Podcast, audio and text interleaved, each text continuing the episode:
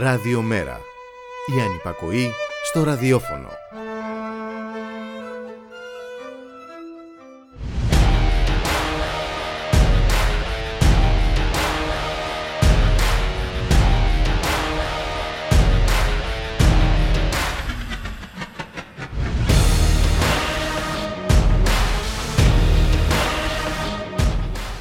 Χαίρετε κυρίες και κύριοι, ακούτε την εκπομπή «Το στίγμα της μέρας» με τον Γιώργη Χρήστου, στη ρύθμιση του ήχου ο Γιώργος Νομικός, στην παραγωγή της εκπομπής η Γιάννα Αθανασίου.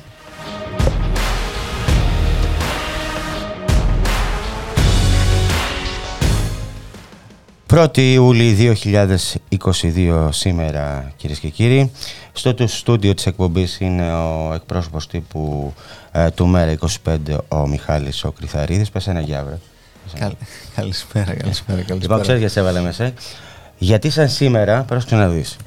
Το 1932, 2 μήνες μετά τη χρεοκοπία της Ελλάδας, διοργανώνεται συλλαλητήριο στο πεδίο του Άρεως ενάντια στις αυξήσεις των τιμών του ηλεκτρικού ρεύματος και του νερού. Η χωροφυλακή επιτίθεται στους συγκεντρωμένους και αρχίζουν συγκρούσεις που επεκτείνονται σε όλη τη γύρω περιοχή. Από τότε μέχρι σήμερα προσπαθούν να ιδιωτικοποιήσουν το νερό και το ρεύμα, το οποίο ρεύμα το κάνανε έτσι και έχουμε δει που έχουν φτάσει οι τιμές με τη ρήτρα αναπροσαρμογής και τη μπαμπεσιά, να το πω, για να μην το πω πιο λαϊκά, που έκανε η κυβέρνηση και την ενσωμάτωσε μέσα στον λογαριασμό. Και στο νερό προσπαθούν βέβαια με διάφορους τρόπους.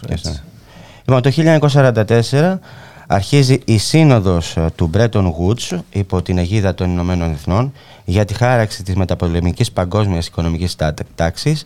Θα αποφασιστεί η σύσταση 2 νέων οργανισμών που μας έχουν καταδυναστεύσει σε αυτή τη χώρα, του Διεθνούς Νομισματικού Ταμείου και της Παγκόσμιας Τράπεζας. Το δολάριο θα αντικαταστήσει το χρυσό ως μέσο των διεθνών συναλλαγών. Και ερχόμαστε κυρίες και κύριοι στα πολύ κοντινά μας, στα πολύ κοντινά μας. Το 2015,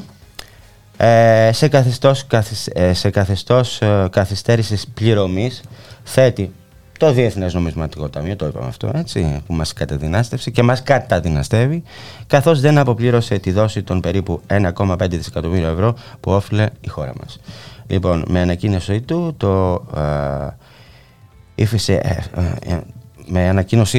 το Ευρωπαϊκό τέλος πάντων τμήμα του Διεθνούς Νομισματικού Ταμείου, η Ευρωπαϊκή Τρόικα, λύγει το ευρωπαϊκό πρόγραμμα που υπήρχε τότε για τη χώρα και πλέον βρίσκεται χωρίς χρηματοδοτική κάλυψη. Ο αντιπρόεδρος της τότε κυβέρνησης, του ΣΥΡΙΖΑ, ο Γιάννης Δραγασάκης, αφήνει ανοιχτό το ενδεχόμενο να αποσυρθεί το δημοψήφισμα. Όμως εκείνη την εποχή, εκείνες τις μέρες, πάλι το 2015, ο τότε Πρωθυπουργός Αλέξης Τσίπρας καλούσε τους πολίτες να ψηφίσουν όχι στο δημοψήφισμα της 5ης Ιουλίου που ψήφισαν σε συντριπτική πλειοψηφία, επισημαίνοντας ότι έτσι θα ενισχύσουν την διαπραγματευτική προσπάθεια της κυβέρνησης με στόχο μια καλύτερη συμφωνία. Δεν έχω κρυφό σχέδιο εξόδου της χώρας από το ευρώ, έλεγε τότε, και ξεπούλησε αυτό το όχι, και όχι μόνο δεν... αποδείχθηκε ψέματα όταν έλεγε ότι θα ενισχύσει τη διαπραγματευτική προσπάθεια της χώρας, το ισχυρό όχι, το ξεπούλησε και υπέγραψε το τρίτο μνημόνιο.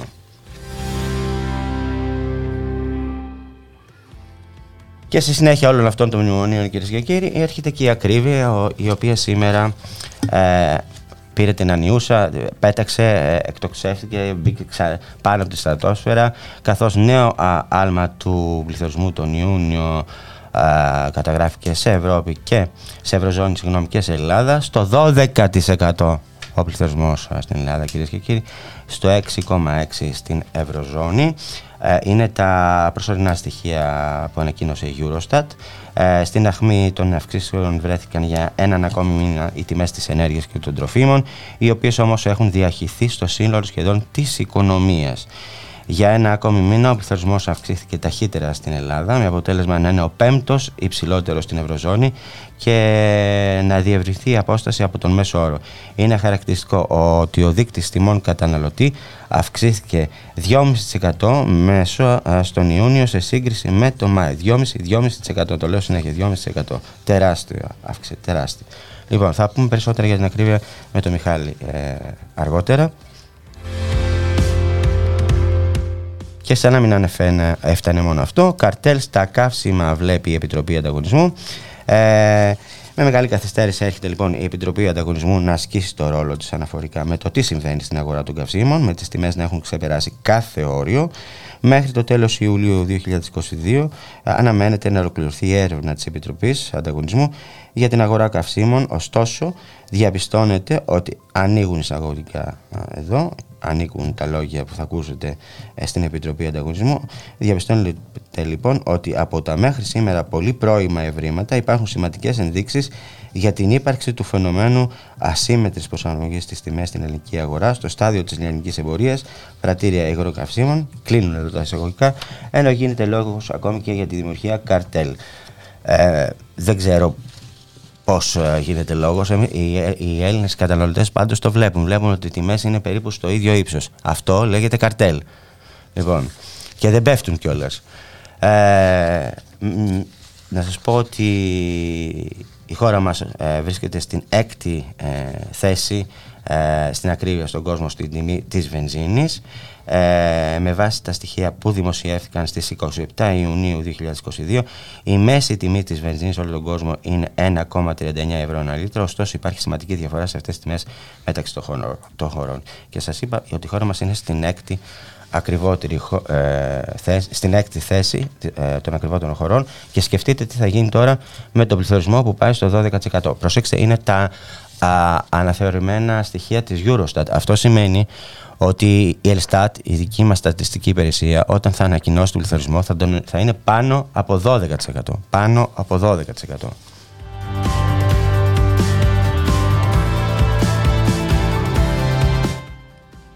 Του ζωγράφου απείλησαν οι κυρίες και κύριοι να τις πάρουν το σπίτι για χρέος 15.000 ευρώ στην Εθνική. Απείλησε με μάτο ο δικαστικός κλητήρας, όμως ήταν όλοι εκεί, έξω από το σπίτι της δημοσιογράφου Ιωάννας Κολοβού που βγήκε στο πληστηριασμό. Όλοι προσπάθησαν και τουλάχιστον μέχρι τη στιγμή έχουν καταφέρει να μην γίνει έξωση από το σπίτι της, από την Ιωάννα Κολοβού.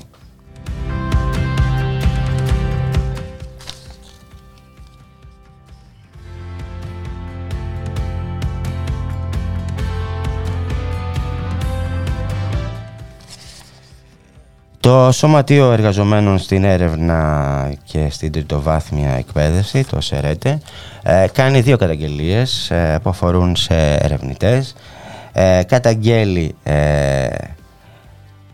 Καταγγέλει το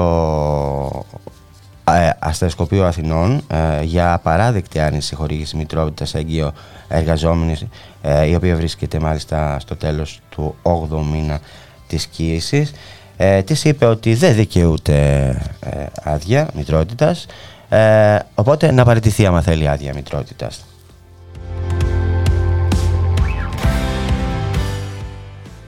Κάνει και άλλη μια καταγγελία και αφορά στην Ακαδημία Αθηνών, η οποία έχει προχωρήσει σε εκδικητική απέτηση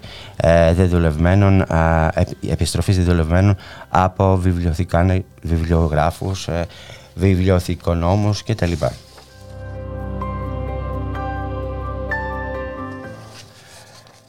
Και μιας και μιλήσαμε πριν για υφαρπαγή χρημάτων των εργαζομένων, υφαρπαγή των δικαιωμάτων όπως το Αστεροσκοπείο Αθηνών με την έγκυο εργαζόμενη, να πάμε σε μια άλλη υφαρπαγή που επιχειρείται αυτή την περίοδο στην ιδιωτικοποίηση του νερού στο 23ο Αντιρατσικό Φεστιβάλ της Αθήνας. Σήμερα στις 7 το απόγευμα υπάρχει εκδήλωση με τίτλο «Ακόμη και το νερό, κινήματα ενάντια στην ιδιωτικοποίηση του νερού». Συμμετέχουν η Πρωτοβουλία για τη Διασφάλιση της Δημόσιας Διαχείρισης του Νερού, το Συμμετοχικό Ενωτικό Κίνημα Εργαζομένων και Συνταξιούχων ΕΥΔΑΠ, το ΣΕΚΕΣ δηλαδή, ο Σύλλογος Επιστημονικού Προσωπικού της ΕΥΔΑΠ και το Θάσος Νερό SOS. Τη διοργάνωση κάνει η Ελευθεριακή Πορεία.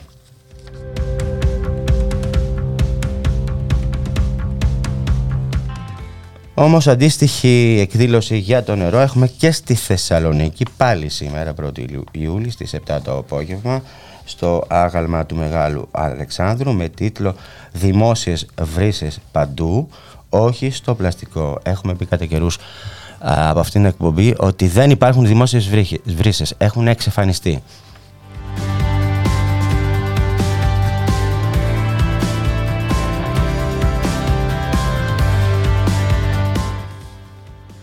Σήμερα 1η Ιούλια γίνεται η πρεμιέρα σε τράπεζες και σούπερ μάρκετ της ψηφιακής κάρτας εργασίας.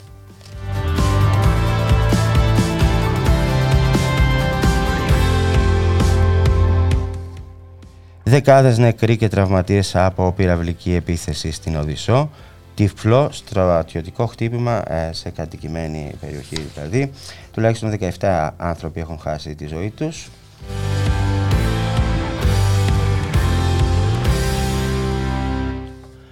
Και πάμε λίγο στην Αμερική, στις Ηνωμένες Πολιτείες, όπου το Ανώτατο Δικαστήριο ακύρωσε τη μεταναστευτική πολιτική του Τραμπ. Θα σας πω αργότερα για αυτή την είδηση. Επίσης, το Ανώτατο Δικαστήριο ψαλιδίζει και τα όπλα κατά της κλιματικής κρίσης.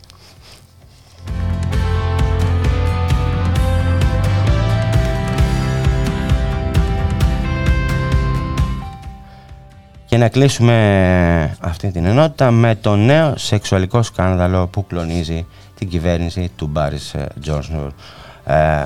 Και σε αυτά θα σας πω λίγο αργότερα, είναι λίγο πιπεράτα, θα σας κρατήσω σε αγωνία για να ακούσετε τι έκανε ο Τζόνσον και η ομιγυρή του.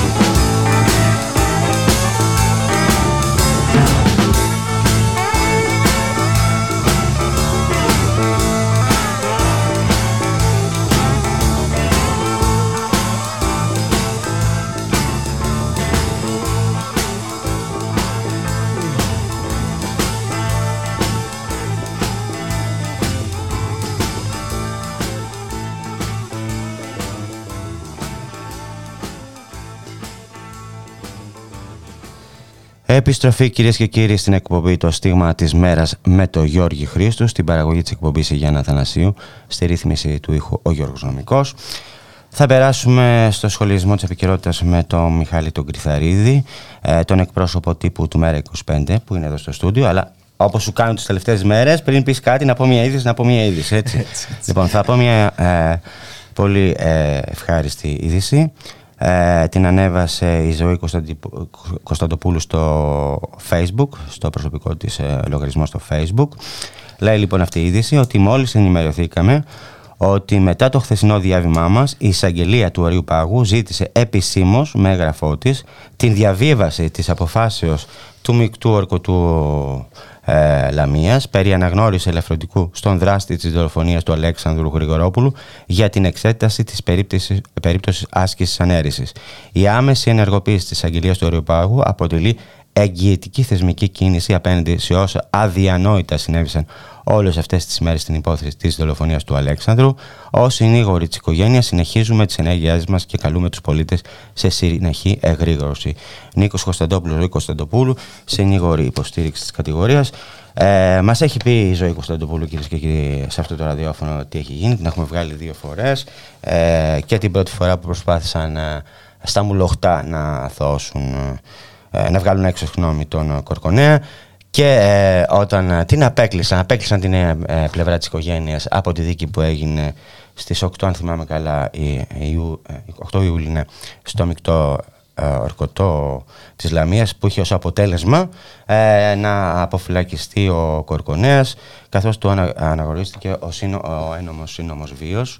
Λες και για να γίνεις αστυνομικός δεν χρειάζεσαι ένομος σύνομο βίο.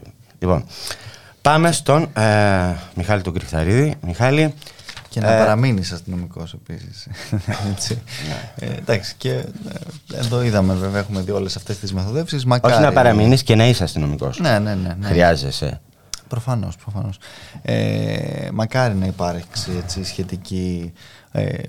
να δει ο Άρειος Πάγος, όπως και είχε να πούμε, αναιρέσει αρχικά τη σχετική απόφαση, και στο τέλος έγινε όλο αυτό το τέχνασμα το οποίο καταγγέληκε η πλευρά έτσι, των συνηγόρων της οικογένειας του Αλέξανδρου Γρηγορόπουλου, που φτιάξανε μια τακτική όπου ακριβώς για να αποφύγουν τον πειθαρχικό έλεγχο του Αρείου Πάγου, οι τακτικοί δικαστές βάλουν ουσιαστικά τους ενόρκους να κάνουν τη βρώμικη δουλειά. Σε κάθε περίπτωση ελπίζουμε και αυτή η απόφαση να ανατραπεί και να δούμε πραγματικά και τις ευθύνες και όλη αυτή την προσπάθεια που υπάρχει, Γιώργη, διαχρονικά να υπάρξει μια ατιμωρησία όταν έχουμε να κάνουμε με άνδρες της Ελλάδας, τη στιγμή που στον αντίποδα, για να έτσι, το δέσω και με μια χθεσινή κινητοποίηση που είχαμε το απόγευμα, ακριβώς τη στιγμή που στον αντίποδα για μια σειρά από άλλες περιπτώσεις βλέπουμε όλη αυτή την εκδικητικότητα και όλη αυτή την προσπάθεια ενός κράτους να καταστείλει τα δικαιώματα των κρατουμένων και των ανθρώπων ακριβώς που έχουν εκτίσει κανονικότατα την ποινή τους. Να καταστείλει σε ό,τι κινείται, πετάει και φυτρώνει σε αυτή τη γη. Σε αυτή τη χώρα, έτσι. Μην το ξεχνάς αυτό. Και όχι μόνο. Φαίνεται πως επεκτηνόμαστε, διότι βλέπω εδώ μία είδηση η οποία δεν έχει απασχολήσει τόσο πολύ τα μέσα χθες, αλλά μιας και ασχολούνται τώρα, ξέρεις, με τις προδιαγραφές των F35, με όλα αυτά τα οποία ακούμε για τη Σύνοδο. Αλλά έχει ενδιαφέρον και μία άλλη δήλωση του Πρωθυπουργού, όπου κατ' ουσίαν δίνει δίκιο στην Τουρκία για τους Κούρδους, τους οποίους ούτε λίγο ούτε πολύ κατονομάζει τρομοκράτες. Κι όμως, δεν το πιστεύω. Αλλά είναι πραγματικά απίστευτο πώς τους ανθρώπους που τους Κούρδους μαχητές που κατατρόπωσαν τον ISIS, έτσι, και όλη αυτή την απειλή πραγματικά και για τη Δύση και για την ανθρωπότητα και για τη δημοκρατία, πόσο εύκολα περάσαν έτσι σε αυτή τη λογική, και μάλιστα από τον Έλληνα Πρωθυπουργό που κατά τα άλλα ο Πάγκελος που έχει δηλώσει ότι θα ψήφιζε τη Νέα Δημοκρατία τώρα δικαιώνεται. Για την έκδοση λες. Ναι, μάλλον. Έχεις λίγο αυτό. Έχεις μια ιστορική σύνδεση, όντως. Ιστορική. Και κατά τα άλλα, βέβαια, τα όσα είδαμε και τα όσα ακούσαμε κιόλας χθες και σε σχετική συνέντευξη που παραχώρησε ο Τούρκος Πρόεδρος στη Σύνοδο, μάλλον δεν επιβεβαιώνουν όλο αυτό το αφήγημα που ακούγαμε και τις προηγούμενες μέρες, ότι δεν θέτει και τα ζητήματα τα ελληνικά στο ΝΑΤΟ, διότι χθες τα ακούσαμε όλα, Γιώργη, και αυτά. Να κάνουμε διόρθωση, όχι την έκδοση, την παράδοση του Τζουάλαν. Στους Τούρκους. Την παράδοση. Τον παραδώσαμε με χειροπέδες, έτσι. Εντάξει, είναι. Να ξέρουμε και τι λέμε. Να λέμε και την αλήθεια. Απίστευτα τα οποία συμβαίνουν και κατά τα άλλα, ξέρεις, το μηντιακό και όχι μόνο σύστημα και το πολιτικό σε μεγάλο βαθμό. Για να μην πούμε, συγγνώμη, στο διακόπτη, το Group Eurum, τους δικηγόρους που είναι στα λευκά κελιά και όλα αυτά. Λοιπόν, πάμε ακρίβεια. Πάμε ακριβώς στην ακρίβεια, γιατί αυτό το που ήθελα να πω είναι ότι κατά τα άλλα. Το πολιτικό εδώ σύστημα ασχολείται με το Τουρκετζίαν και με όλα αυτά που έχουμε. Μια χαρά του κάθισε του συστήματος για να αποφύγει το 12% και την έκτη θέση στην ακριβότερη βενζίνη στον κόσμο. Ναι, εντάξει. Βλέπουμε ότι διαρκώς αλλάζουν τα δεδομένα, γίνονται όλο και χειρότερα. Βλέπουμε ότι η κυβέρνηση διαρκώς αρνείται να αποτρέψει όλη αυτή την κατάσταση και να στηρίξει την κοινωνία και την οικονομία. Χθες ψηφίστηκε και αυτό το περιβόητο Fuel Pass, όπου βλέπω και πολλούς οι οποίοι μας επιτίθενται γιατί δεν ψηφίσαμε αυτή τη φοβερή και τρομερή ενίσχυση των 20 ευρώ το μήνα για 3 μήνες όσον αφορά τα καύσιμα. Ο λόγος είναι προφανής, γιατί το θεωρούμε μια τεράστια κοροϊδία απέναντι στον κόσμο και ουσιαστικά δεν συνιστά και καμία πραγματική στήριξη στους πολίτες, οι οποίοι, όπως λες και εσύ, καλούνται να πληρώσουν την έκτη ακριβότερη βενζίνη στον κόσμο. Βλέπουμε τα στοιχεία του πληθωρισμού, την αναθεώρηση, όπως λες, ακριβώς δείχνοντας και πώς εδώ τα ελληνικά στοιχεία για άλλη μια φορά μαγειρεύονται. Και βέβαια δεν πρέπει να ξεχνάμε ότι όλα αυτά τα στοιχεία δεν έχουν να κάνουν και με αυτό που αντιμετωπίζει η μεγάλη πλειοψηφία της κοινωνίας εκεί έξω. Διότι ο πληθωρισμός, το έχουμε πει πολλές φορές και θα το ξαναλέμε, είναι ταξικός. Πλήττει ανισομερώς τα διάφορα κοινωνικά στρώματα. Αυτοί οι οποίοι είναι φτωχότεροι και ζουν με τον κατώτατο, με το βασικό μισθό, με τις συντάξεις, τις χαμηλές, τα επιδόματα, είναι αυτοί που έχουν να αντιμετωπίσουν έναν τουλάχιστον διπλάσιο από αυτόν τον οποίο συζητάμε πληθωρισμό, με ό,τι αυτό συνεπάγεται πραγματικά για το διαθέσιμο εισόδημά τους. Και αυτός είναι ο λόγος που και λέμε και επιμένουμε πως πρέπει να υπάρξει αυτόματη τιμαριθμική αναπροσαρμογή του κατώτατου μισθού και των βασικών επιδομάτων, ούτως ώστε να μπορούν οι πολίτες συνεχώς να αναπληρώνουν το χαμένο τους εισόδημα και όχι να περιμένουμε πότε ο κ. Μητσοτάκης θα αποφασίσει αν θέλει και πόσο θέλει να ελεήσει κατά κάποιο τρόπο την κοινωνία σε προεκλογικό και επικοινωνιακό πάντα και όλα σε κλίμα. Γιώργο. Ωραία, να πω ότι οι τιμές ενέργειας αυξήθηκαν με βάση τα στοιχεία, έτσι, το 12%. Οι τιμές ενέργειας αυξήθηκαν 41,9% τον Ιούνιο σε αιτήσια βάση, έναντι αύξησης 39,1% το Μάιο. Μεγάλη διαφορά, έτσι. Μεγάλη αύξηση. Μετά την ενέργεια, οι μεγαλύτερες αυξήσεις καταγράφηκαν στην ομάδα τρόφιμα, αλκοόλ, καπνός, με ένα ποσοστό 8,9% από 7,5% τον Μάιο. Αν πηγαίνει περίπου 1,5-1,5 το μήνα, πού θα φτάσει το τέλος του καλοκαιριού και στις εκλογές, εγώ αναρωτιέμαι, ο πληθυσμός, ή μήπως θα πέσει εκεί ξαφνικά. Αυτός είναι και ο λόγος που μάλλον επισπεύδονται όλα αυτά τα σενάρια και αυτές τις διαδικασίες. Είναι επίσης ο λόγος, Γιώργη. Μισό, πριν πάμε σε εκλογές, θα μου πεις για τη συνάντηση που είχατε χθες με το Ινστιτούτο Καταναλωτών. Το Μέρα 25. Ναι, δεν την είχα ακριβώς εγώ. Υπήρξε μια συνάντηση ακριβώς στη Βουλή, όπου ενημερώθηκαν για όλα αυτά τα ζητήματα η αντιπροσωπεία του Μέρα κτλ. Θέσαμε και εμείς όλα αυτά και πριν με αυτά που σου είπα, και βέβαια και τα άλλα ζητήματα τα οποία θέτουμε εμείς πάρα πολύ χαρακτηριστικά, Γιώργη, όπως το ζήτημα του ΦΠΑ, για τον οποίο δεν συζητάει κανένας. Και εμείς δεν μιλάμε μόνο για το ΦΠΑ στα πολύ βασικά αγαθά, όπως λένε κάποιοι, αλλά μιλάμε γενικά για όλο το ΦΠΑ, τον ανώτατο συντελεστή του ΦΠΑ που δεν μπορεί να παραμένει στο 24%. Τα βατζελίκια του κράτους είναι αυτό, μέσα από το οποίο πια κερδίζουν οι ολιγάρχες, όπως λέτε. Ναι, και συνεχίζουν να κερδίζουν και δεν θα πάψουν να κερδίζουν αν γίνουν και εκλογές. Για να στο συνδέσω και με το άλλο που έλεγες, διότι πολύ απλά εδώ βλέπουμε όλη αυτή την προσπάθεια και τη συζήτηση να υπάρξει ένας αποπροσανατολισμός της κοινής γνώμης από τα πραγματικά προβλήματα, ενώ είναι πάρα πολλά. Είπες και εσύ στις ειδήσεις, στους τίτλους, για το πώς αυτή τη στιγμή και σήμερα προσπαθήσαν να κάνουν μια έξωση, έτσι, σε δημοσιογράφο για 15.000 ευρώ χρέη, τα οποία δεν αφορούν καν δανεισμό στην Εθνική Τράπεζα, νομίζω.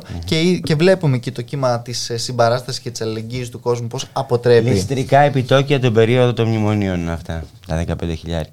Φαντάσου, δηλαδή, για τι κατάσταση μιλάμε, και να παίρνει ο επιμελητής και να απειλεί ότι θα στείλει τα ΜΑΤ να πάρουν τα κλειδιά από τη γυναίκα, η οποία, από ό,τι καταλαβαίνει, και μόνη της, έχει ένα παιδί το οποίος είναι φαντάρος αυτή τη στιγμή. Δηλαδή, είναι αυτή η κατάσταση και η ανθρωπογεωγραφία των ανθρώπων που πλήττονται. Και κατά τα... Δεν είναι μόνο, είναι κάθε Ιωάννα αντιμετωπίζει ένα τέτοιο πρόβλημα σε αυτή τη χώρα. Υπάρχουν πολλές Ιωάννες σε αυτή τη χώρα. Είτε και οι Ιωάννητες, να το πούμε έτσι. Και... Βέβαια, βέβαια. Πάρα πολύ. Έχεις απόλυτο δίκιο, διότι προφανώς εντάξει, η συγκεκριμένη κυρία και λόγω ίσως της δημοσιογραφικής της ιδιότητας μπορεί έτσι να δημοσιοποιήσει και το θέμα της και ίσως και λίγο πιο εύκολα. Κατά τα άλλα, όπως λες, υπάρχουν πάρα πολλές χιλιάδες ανθρώπων εκεί έξω που αποδεικνύουν ακριβώς ότι όλο αυτό το αφήγημα που μας έλεγε και η σημερινή αλλά και η προηγούμενη κυβέρνηση, ότι η κατοικία μπορεί να προστατευτεί με πωλήσεις κόκκινων δανείων σε αρπακτικά ταμεία, με την άρση ουσιαστικά κάθε έννοιας προστασίας, με τον Ηρακλή, με όλα όσα βλέπουμε, αποδεικνύεται καθημερινά πως δεν γίνεται και δεν συμβαίνει. Και γι' αυτό το λόγο εμείς ζητάμε εδώ και τώρα την κατάργηση του Ηρακλή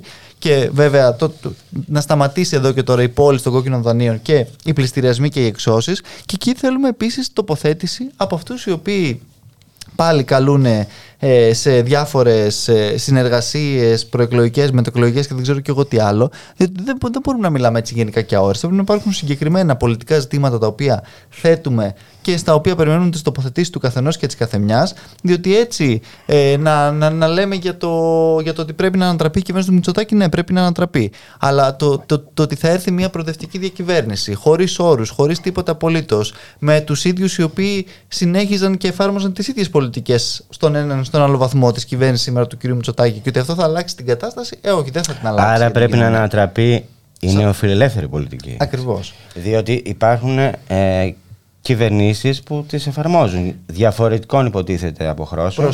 Προσήμων, αλλά είναι ίδιες. Εμάς γι' αυτό και τα έφτασαν σημεία μας, Γιώργη, όσον αφορά τις προτάσεις μας και εν ώψη των εκλογών, αφορούν ένα πρόγραμμα ρήξης με την ολιγαρχία. Δεν είναι ένα πρόγραμμα διαχείρισης της ίδιας υπάρχουσας κατάστασης με το ένα ή με το άλλο πρόσημο, με τη μία ή με την άλλη διαχειριστική λογική, με μια λογική κατ' ουσίαν πολιτικής εναλλαγής και όχι αλλαγής. Εμείς θέλουμε ανατροπή στη θέμελα αυτής της ίδιας της δομής που αναπαράγει ουσιαστικά μια σειρά από τέτοια προβλήματα και ζητήματα που έχει να αντιμετωπίσει η κοινωνία. Θέτουμε πολύ συγκεκριμένα 7+1 πολιτικά σημεία και στα οποία, ξαναλέω, περιμένουμε την τοποθέτηση του καθενός και θα ξανατονίσω για άλλη μια φορά ότι αυτό το κάνουμε πριν από τις εκλογές.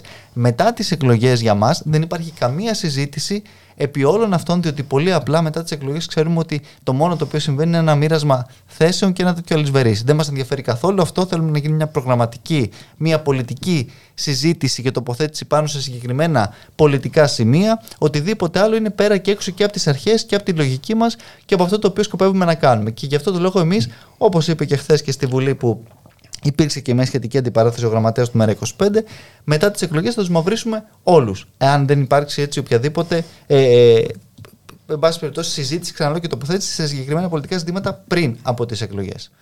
Να το κάνω λίγο εργασιακά εγώ, έτσι. Προεκλογική σύμβαση, ας πούμε, η οποία θα εφαρμοστεί μετά, κατά γράμμα. Και όταν δεν εφαρμοστεί, γεια σας. Κοίταξε, και αυτό εντάξει είναι εξαιρετικά δύσκολο. Προφανώς, διότι για μας το πρόγραμμα το οποίο πρέπει να εφαρμοστεί είναι ένα πρόγραμμα το οποίο θα είναι καθαρά εκτός μνημονιακού πλαισίου. Δεν μπορεί μέσα. Ναι, θέλω να πω ότι άμα συμφωνείς σε κάποια σημεία, τα τηρείς μετεκλογικά. Ναι, και σωστά. Δεν είπα ότι θα συμφωνήσετε. Έχεις απόλυτο δίκιο. Οποιοδήποτε συμφωνεί, τα τηρείς. Και σωστά θέτεις ότι εδώ υπάρχει και το ζήτημα, αν θέλεις, και της εμπιστοσύνης. Διότι μπορείς να εμπιστευτείς κάποιους οι οποίοι πριν από 7 χρόνια επίσης λέγανε κάποια άλλα πράγματα και στο τέλος της μέρας εφαρμόσαν άλλα, ψηφίζοντάς τα μαζί με τους θεωρητικά πολιτικούς τους αντιπάλους. Υπάρχει και το ζήτημα αυτό ακριβώς της αξιοπιστίας. Δεν θεωρούμε ότι υπάρχει αυτή η αξιοπιστία και γι' αυτό το λόγο εμείς κάνουμε τις συμμαχίες μας καθημερινά, τις συμμαχίες μας στον δρόμο, τις συμμαχίες μας στην κοινωνία, τις συμμαχίες μας με τον κόσμο αυτόν ο οποίος πραγματικά χυμάζεται και δεν βρίσκει αποκούμπη σε καμία από αυτές τις διαχειριστικού τύπου λογικές, Γιώργη. Ωραία, και ένα τελευταίο και φεύγεις. Ελευθερώνω, σου αφήνω να φύγεις. Πού θα πας στη Θεσσαλονίκη? Ναι, πάλι ταξίδι θα πας. Για το αντιρατσιστικό φεστιβάλ, το οποίο έχει ξεκινήσει από χθες στη Θεσσαλονίκη. Σήμερα να πούμε ότι ξεκινάει και εδώ στην Αθήνα για τις επόμενες 3 μέρες. 1, 2, 3 είναι στην Αθήνα, 31η-2 Ιουλίου είναι στη Θεσσαλονίκη. Ναι. Λοιπόν, ξέρεις, τώρα που έχουν μάθει ότι δουλεύω και στο ράδιο Μέρα, με ρωτάνε γιατί το Μέρα 25 χρησιμοποιεί τον όρο ολιγαρχία, ολιγάρχες και όχι κεφάλαιο. Εντάξει, δεν έχει. Ναι, για να τα ακούσουν, εγώ δεν ξέρω να απαντήσω. Πρέπει να απαντήσω.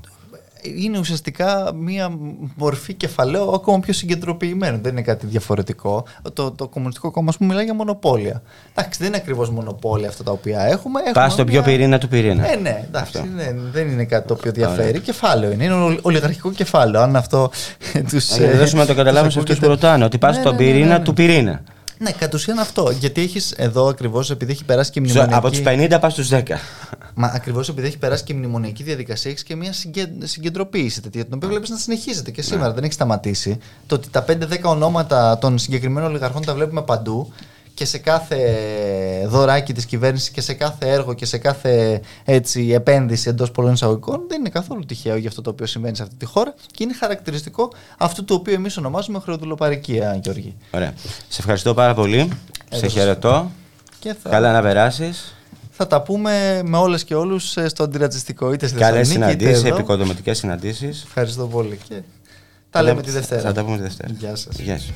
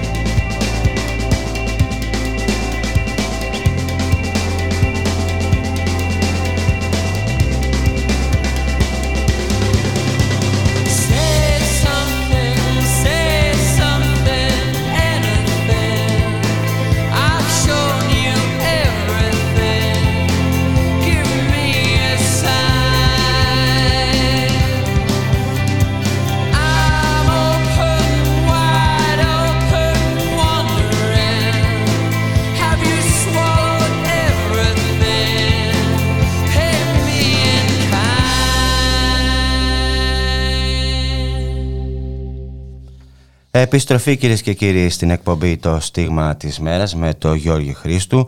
Στην παραγωγή της εκπομπής η Γιάννα Αθανασίου, στη ρύθμιση του ήχου ο Γιώργος Νομικός. Και να πάμε κυρίες και κύριοι στου Ζωγράφου, όπου σήμερα η Δημοτική Παράταξη Ζωγράφων Υπότακτη Πόλη, η Ενωτική Πρωτοβουλία κατά των Πληστηριασμών και η ΕΣΕΑ πραγματοποίησαν συγκέντρωση κατά της έξωσης της δημοσιογράφου Ιωάννας Κολοβού από το σπίτι της για χρέος 15.000 ευρώ. Όπως σας είπα και στην αρχή, είναι τα ληστρικά επιτόκια των τραπεζών την περίοδο των μνημονίων. Για το θέμα αυτό θα μιλήσουμε με την ίδια την Ιωάννα την Κολοβού, που βρίσκεται στην άλλη άκρη της τηλεφωνικής γραμμής. Γεια σου Ιωάννα. Γεια σας, γεια σας. Να μιλάμε στον Νικό, Ιωάννα, συνάδελφοι. Να μιλάμε, ναι. Πληττόμαστε και οι δύο το ίδιο σε όλα τα επίπεδα. Να σας πω ότι ήταν και πολλοί κόσμος από τη γειτονιά. Ναι, και από τη γειτονιά. Και φοιτητές είδα και φοιτητές. Ναι, φοιτητές και ΚΝΕ. Μου έκανε μεγάλη εντύπωση αυτό. Ήταν ο κόσμος από τη γειτονιά που στάθηκε αλληλέγγυος. Αυτό ήταν πολύ σημαντικό. Είναι πάρα πολύ σημαντικό. Ναι.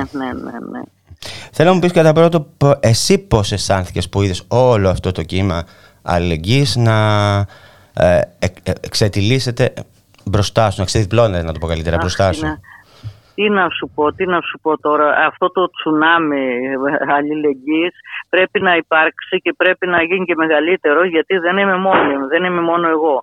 Είναι τόσος κόσμος αυτόν τον καιρό ο οποίος υποφέρει από τους πληστηριασμούς. Μιλάμε ότι οι πληστηριασμοί πλέον έχουν γίνει ρουτίνα.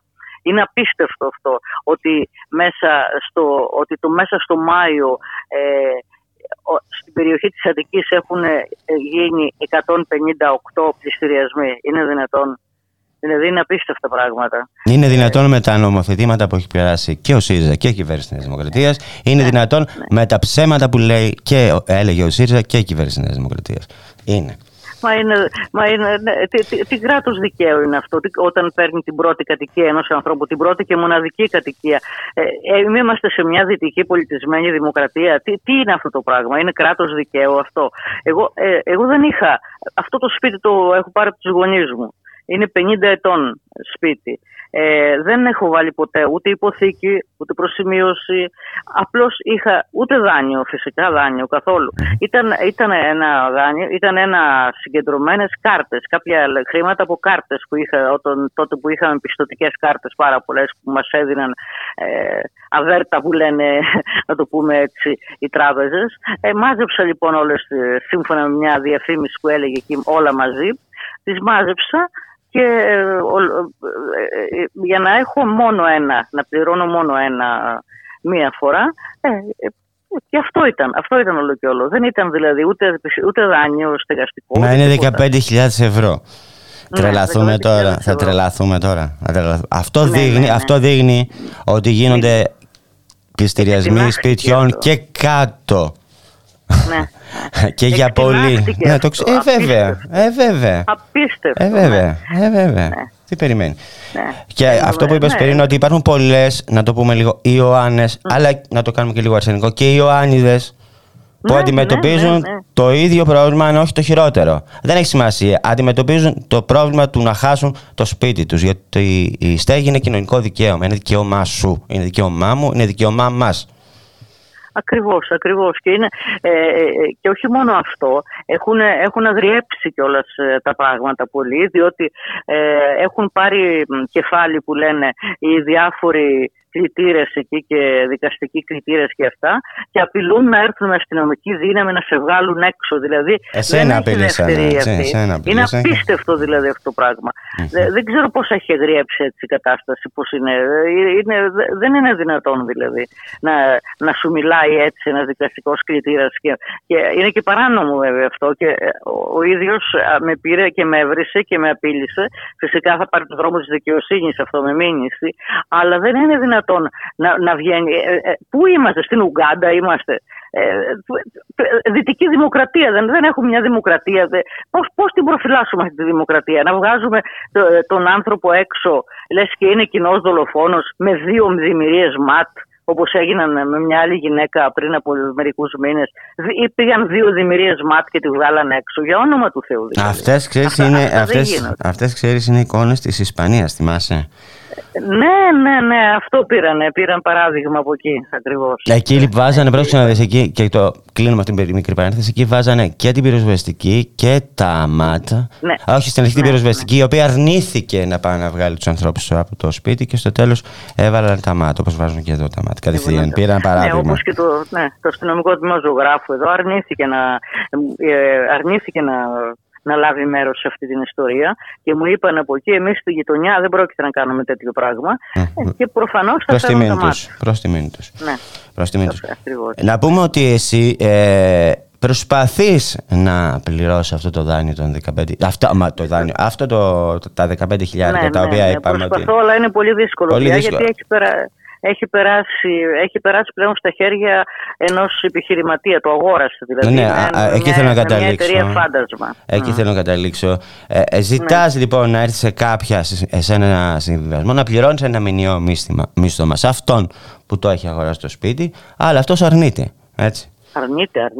Και μάλιστα τώρα τελευταία άλλαξε το τροπάριο ότι δεν το θέλει για ιδιοκατοίκηση. Ένα σπίτι το οποίο δεν το έχει δει ποτέ του, ας πούμε, και δεν έχει δει. Αλλά αρνείται, δηλαδή είναι απίστευτο. Καθόλου δεν θέλει καν να το συζητήσει αυτό το πράγμα. Τι να σας πω τώρα. Αλλά εσύ τα κλειδιά τα κρατάς στο χέρι. Όχι, μόνο νεκροί. Τα κλειδιά δεν πρόκειται να τα πάρεις. Δεν υπάρχει περίπτωση. Το έχω πάρει απόφαση. Το σπίτι που μου δώσανε οι γονείς μου, ένα σπίτι είχαν, μου το δώσανε και θα τους το δώσω. Όχι, δεν θα τους το δώσω, γιατί είναι άδικο. Είναι τελείως άδικο. Είναι απίστευτο δηλαδή αυτό που γίνεται. Είναι άδικο. Τι να σας πω τώρα. Νομίζω ότι το κύμα αλληλεγγύης που ξεδιπλώθηκε σήμερα, και να είσαι σίγουρη ότι θα συνεχιστεί, γιατί ξέρω όλους αυτούς τους ανθρώπους που ήταν γύρω σήμερα, και εγώ να συνεχιστεί, δεν τα παρατάνε, έτσι, και έχουν βοηθήσει πάρα πολύ κόσμο. Πάρα πολύ κόσμο, και ματσάρι. Μην να ξανακούσω τώρα μόνο νεκρή θα τα δώσω. Δεν θα τα δώσεις ποτέ. Δεν θα το δώσω, και αυτό όλο να γίνει και μάθημα, παράδειγμα και για τους άλλους, ας πούμε. Αυτό το κύμα αλληλεγγύης, να ξέρουν ότι δεν είναι μόνοι τους, ας πούμε. Ό,τι και αν κάνουν οι επάνω, οι κυβερνώντες, υπάρχει πάντα μια αντίσταση από κάτω. Υπάρχει αντίσταση. Και να απευθύνονται όπου υπάρχει, αν τώρα που ακούνε εσένα, να έρθουν να σου πούνε: Ιωάννα, έχω πρόβλημα. Να τους βοηθήσεις, να τους κατευθύνεις. Ναι. Κάποιον που γνωρίζουν, στις συλλογικότητες. Έτσι γίνεται. Βεβαίως. Ναι. Μακάρι. Ωραία. Σε ευχαριστώ πάρα πολύ, Ιωάννα. Κουράγιο. Είμαστε δίπλα σου. Εγώ ευχαριστώ. Να είσαι καλά. Χαιρετώ. Γεια σου. Γεια.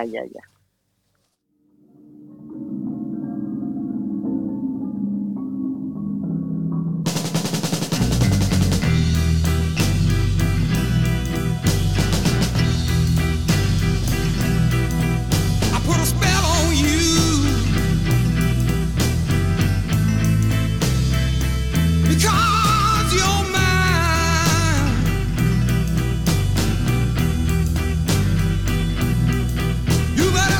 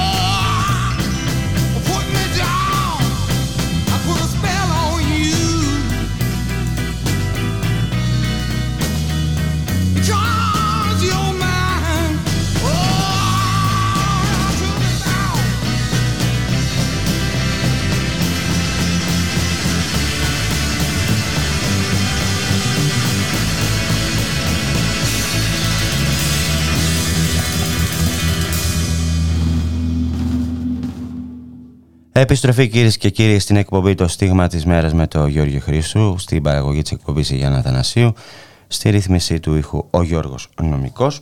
Περνάμε στο επόμενο θέμα της εκπομπής που αφορά σε αυτό που βιώνουμε όλοι μας σε αυτή τη χώρα, μεταξύ άλλων, τον εργασιακό μεσαίωνα, την εργασιακή υλοτεία. Και θα πάμε στο Αστεροσκοπείο Αθηνών, όπου για μη χορήγηση άδειας μητρότητας καταγγέλει το Σωματείο Εργαζομένων στην Έρευνα και την Τριτοβάθμια Εκπαίδευση. Θα πάμε όμως και στην Ακαδημία Αθηνών, όπου απολύει και εκδικητικά απαιτεί πίσω δεδουλευμένα ενός χρόνου από εργαζομένους.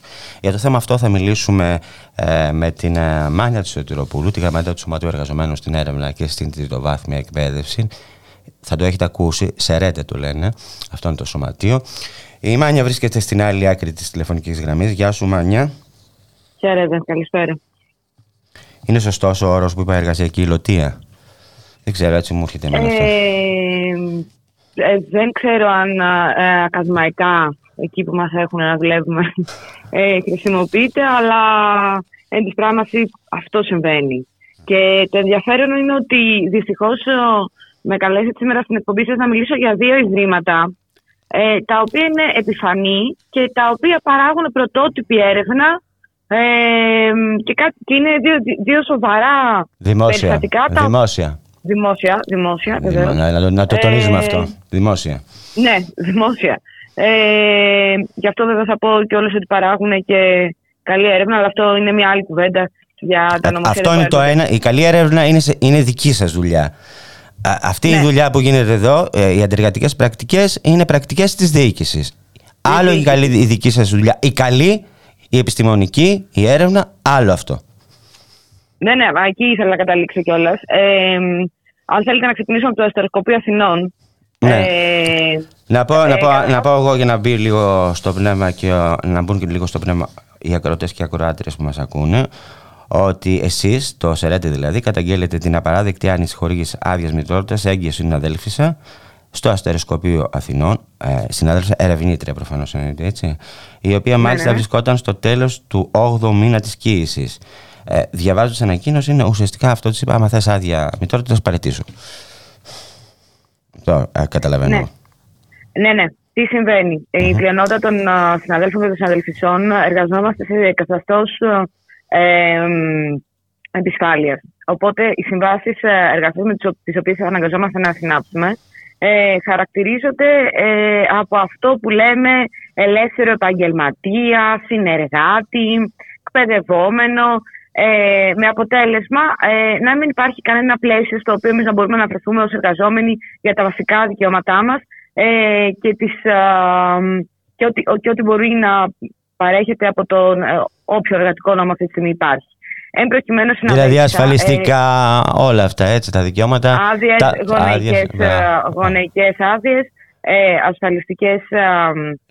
ασφαλιστική κάλυψη, προϋπηρεσίες και επίσης δυνατότητα μονιμοποίησης, το οποίο είναι η επόμενη συζήτηση.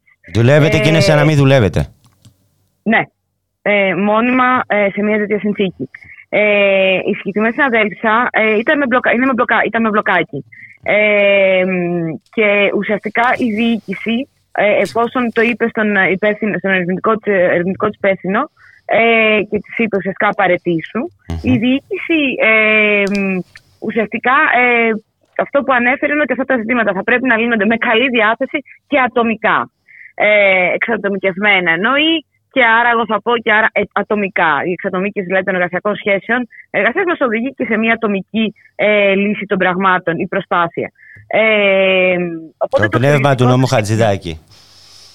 Στο 100%, γιατί ήδη όμως έχουν περάσει και αυτοί οι εντεργατικοί νόμοι που έχουν διαλύσει τις εργασιακές συνθήκες, και ούτως ή άλλως στην έρευνα ήμασταν σε μια τέτοιο καθεστώς ομηρίας, γιατί η συναδέλφισσα ήταν σε καθεστώς ομηρίας. 8ο μήνα κύησης, απειλή μη συνέχισης της σύμβασής της, που είναι ουσιαστικά έμεση απειλή περί απόλυσης. Αυτό συνέβη τελικά. Δεν ανανεώθηκε η σύμβασή της, δηλαδή δεν παρετήθηκε και δεν της το ζήτησε, έληξε η σύμβασή της και δεν της το ανανέωσε. Αφήνει δηλαδή μία έγκυο, μέλουσα μητέρα, στον δρόμο. Ενώ καλύπτει και αυτή, πάγιες και δεν έχει ανάγκη. Νομίζω ότι το πιο περιοριστικό, ωστόσο, δεν είναι μόνο η συμπεριφορά και η σχέση και η συζήτηση μεταξύ του ερευνητικά υπεύθυνου. Νομίζω ότι το εξοργιστικό είναι η απάντηση του Ιδρύματος ότι αυτά θα πρέπει να λύνονται με καλή διάθεση ατομικά. Δηλαδή, ενώ το Ίδρυμα δεν είναι ότι πήρε το μέρος τυπικά και στον δημόσιο λόγο του ερευνητικού υπεύθυνου, με όλα αυτά δεν έκανε και τίποτα άλλο ούτε να το αποτρέψει, ούτε να καταγγείλει την απαράδεκτη αυτή συμπεριφορά και προσπάθειας να ξωθεί σε παρέτηση την εργαζόμενη και μετά μια ανανέωση της σύμβασής. Αλλά ωστόσο θέλω να πούμε ότι και αυτό είναι το ενδιαφέρον, ότι και με την βοήθεια του Σωματείου, διότι αυτά κοινοποιήθηκαν στη Γενική μας Συνέλευση την Τρίτη, ήδη έχει τρέξει αρκετά και μάλλον είμαστε σε κάποιες εξελίξεις σχετικά με το συγκεκριμένο ζήτημα. Το οποίο άμα ολοκληρωθεί με ένα θετικό πρόσωπο, μπορούμε να πούμε ότι ανανεώνει και συλλογικά όλο το Σωματείο και τους συναδέλφους και τις συναδέλφους, ότι δεν είναι μόνες τους και μόνοι τους σε αυτή τον εργασιακό μεσαίωνα. Καλά, Μάνια, αυτό το έχετε αποδείξει από την ημέρα που ιδρυθήκατε. Εντάξει, δεν χρειάζεται. Και γι' αυτό είστε ένα ισχυρό σωματείο. Είστε ένα σωματείο με πολλούς νέους ανθρώπους, πάρα πολύ καλό αυτό, και είστε ισχυρό. Και είχατε και μία πετυχημένη απεργία στις 17 του Μάη. Να μην την ξεχνάμε αυτή. Λοιπόν, πάμε λίγο στο αστεροσκοπείο. Ακαδημία Αθηνών. Στην Ακαδημία Αθηνών. Στην Ακαδημία Αθηνών, καταρχάς, να πούμε ότι συναντάμε ένα φαινόμενο το οποίο δεν χαρακτηρίζει μόνο τα ερευνητικά κέντρα και Ινστιτούτα, χαρακτηρίζει και το Πανεπιστήμιο. Δηλαδή, συμβασιούχοι με επάλληλες ανανεούμενες συμβάσεις εργασίας πάνω από 10 και 15 χρόνια συναντάμε και στο Πανεπιστήμιο σε όλες τις θέσεις και τους ρόλους. Από τους φύλακες μέχρι το προσωπικό του ΕΛΚΕ. Προφανώς και έτσι το διδακτικό και ερευνητικό που είμαστε εμείς. Οπότε γενικά αυτό το καθεστώς, 10-15 χρόνια συμβασιούχος με την ίδια σχέση εργασίας, είναι κάτι το οποίο χαρακτηρίζει γενικά τον κλάδο. Εν προκειμένου, οι δύο συνάδελφοι καταρχάς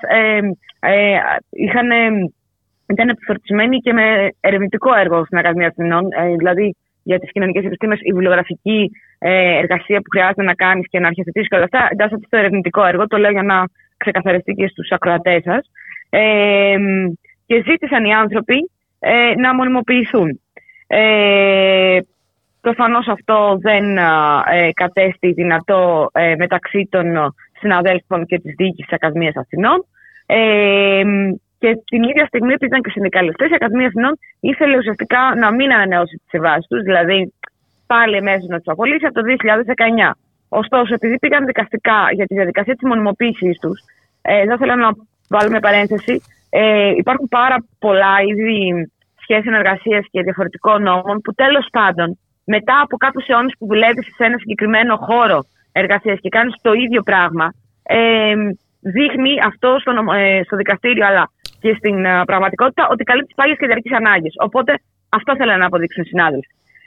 Οπότε η διοίκηση θέλανε να μην ανανεώσει το 2019 ξανά την σχέση της σύμβασης εργασίας τους. Ωστόσο, επειδή το πήγαν δικαστικά, για το 19-20 συνέχισαν να δουλεύουν κανονικότατα και άρα να πληρώνονται, γιατί δουλεύανε οι άνθρωποι. Με όλα τα αυτά,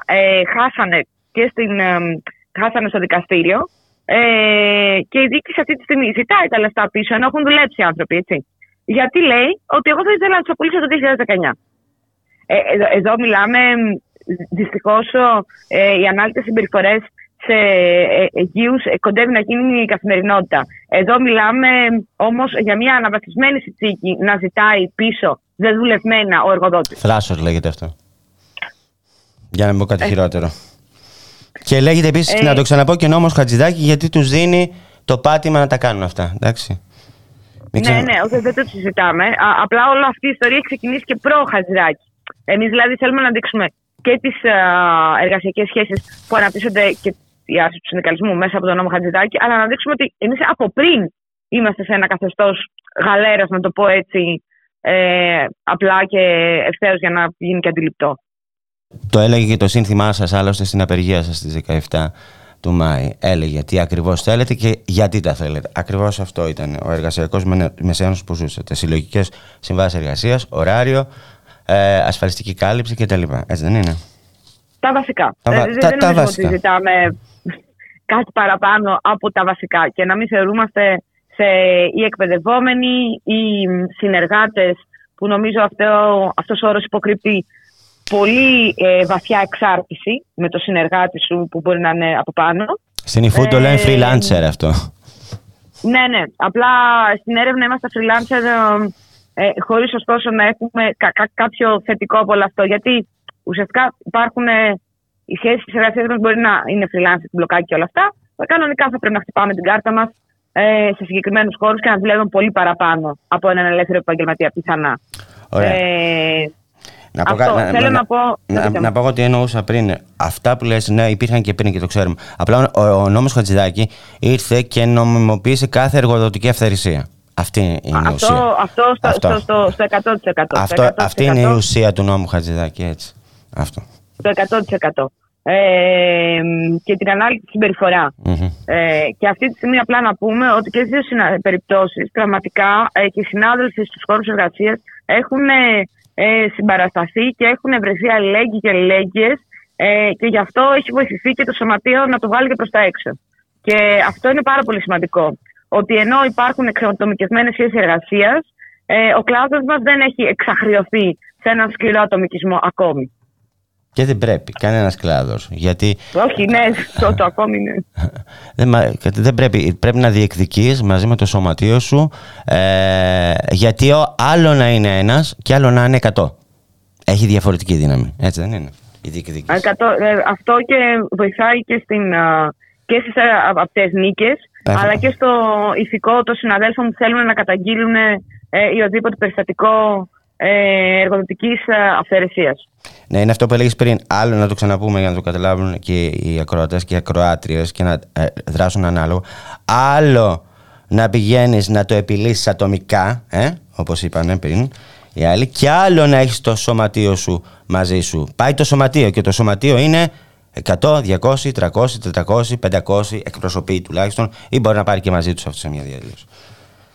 Και απλά να πούμε ότι δυστυχώς αποδεικνύεται ότι η ατομική προσπάθεια επίλυσης, ήδη και στο σωματείο έχουμε τέτοιες περιπτώσεις που μας έρχονται για τώρα, γιατί καταλαβαίνουμε ότι οι συνάδελφοι δεν είναι και έτοιμοι πάντα, οπότε προσπαθούν να το επιλύσουν σε πρώτο στάδιο ατομικά πιθανά και μετά έρχονται στο σωματείο. Δεν βοηθάει. Είναι ξεκάθαρο ότι είναι ένας δρόμος ο οποίος δεν μπορεί να βοηθήσει τους συναδέλφους και τις συναδέλφισες. Και το σωματείο δεν είναι μόνο η μαζικότητά του, είναι η νομική του υπόσταση που ακόμη υφίσταται και οι επαξεργασίες που μπορεί να έχει στη διαπραγμάτευση και στη διεκδίκηση. Γι' αυτό είπα εκπροσωπή. Λοιπόν, έχεις κάτι άλλο, είχες πεις να πεις κάτι άλλο, κάποια άλλη είδηση? Όχι, να πούμε ότι και τα δύο είναι σε μια συνθήκη περνά δικαστήριο, συνάδελφοι. Είναι να λήξει δικαστική απόφαση εντός των ημερών, ενώ σήμερα ξεκινάει για τους συναδέλφους και συναδέλφους από την Ακαδημία Αθηνών, και θεωρούμε ότι και μπορεί να, άμα μας δίνεται ξανά το βήμα για το ζήτημα της συναδέλφου Αιγείου, να έχουμε και κάποιες εξελίξεις μέσα στην επόμενη εβδομάδα. Θα σας το δώσουμε, Μανία, θα σας το δώσουμε, εννοείται. Λοιπόν, να σε ευχαριστήσω πολύ. Να σε ευχαριστήσω πολύ. Να έχεις μια καλή μέρα. Είσαι στο αντιρατσιστικό ή κάνω λάθος? Ναι. Okay. Είμαστε και ως σωματείο. Και λοιπόν, να πάτε και, μιας και είναι, το λέμε με Μάνια, να πάτε και στο αντιρατσιστικό φεστιβάλ της Αθήνας και σε αυτό της Θεσσαλονικής. Λοιπόν, γεια σου Μάνια, ευχαριστώ. Πολύχρωμα μικρόφωνα με την Ιώβη Μαραγκού κάθε Παρασκευή 5 με 6. Μία εκπομπή που δίνει φωνή σε όλα. Βέτο. Δευτέρα έως Παρασκευή 3 με 5 μεσημεριάτικα εδώ στο radiomera.gr με τον Θοδωρή Βαρβαρέσο Δρόσο και τον Δημήτρη Λιάπη. Μια εκπομπή για την πολιτική, κοινωνία, πολιτισμό και άλλα πολλά που θα ανακαλύψουμε μαζί. Εσείς θα θέσετε βέτο σήμερα? Ή έτσι πρέπει, παιδάκι μου?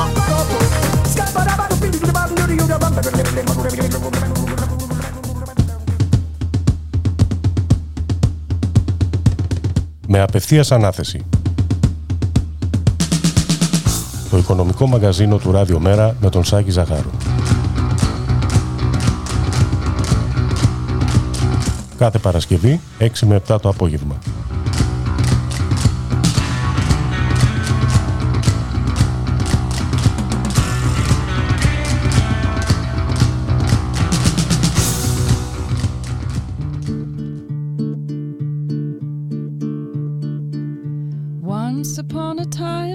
a tavern where we used to raise a glass or two. Remember how we'd laugh away the hours, thinking of the great things we would do. Then those busy years went rushing by us, lost our starry notions on the way. If by chance I'd see you in the tavern, we'd smile at one another and we'd say, those were the days, my friend, we thought they'd never end. We'd sing and dance forever and a day. We live the life we choose, we fight and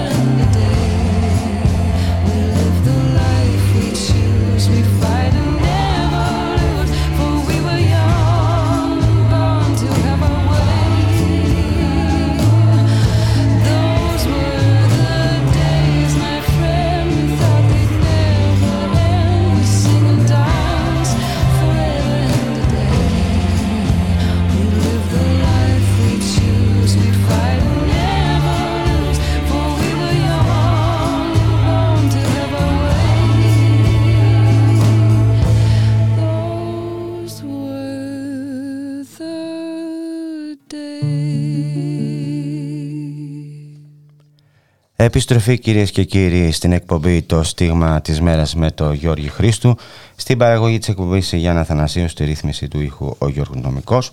Περνάμε στο επόμενο θέμα της εκπομπής που αφορά στο 23ο Αντιρατσιστικό Φεστιβάλ της Αθήνας, όπου διοργανώνεται μία εκδήλωση για το νερό με τίτλο «Ακόμα και το νερό, κινήματα ενάντια στην ιδιωτικοποίηση του νερού».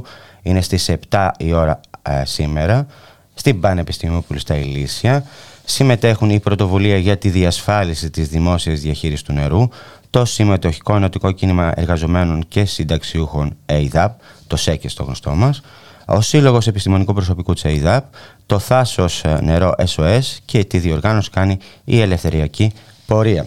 Για το θέμα αυτό θα μιλήσουμε με τον Πέτρο Ντομπαστέα, που είναι από την Πρωτοβουλία για τη Διασφάλιση της Δημόσιας Διαχείρισης του Νερού. Είναι και ΣΕΚΕΣ, είναι και ομιλητής. Λοιπόν, βρίσκεται στην άλλη άκρη της τηλεφωνικής γραμμής. Γεια σου, Πέτρο. Γεια σου, Γιώργο. Να σου πω κάτι που είπα στην αρχή της εκπομπής και σε αφορά.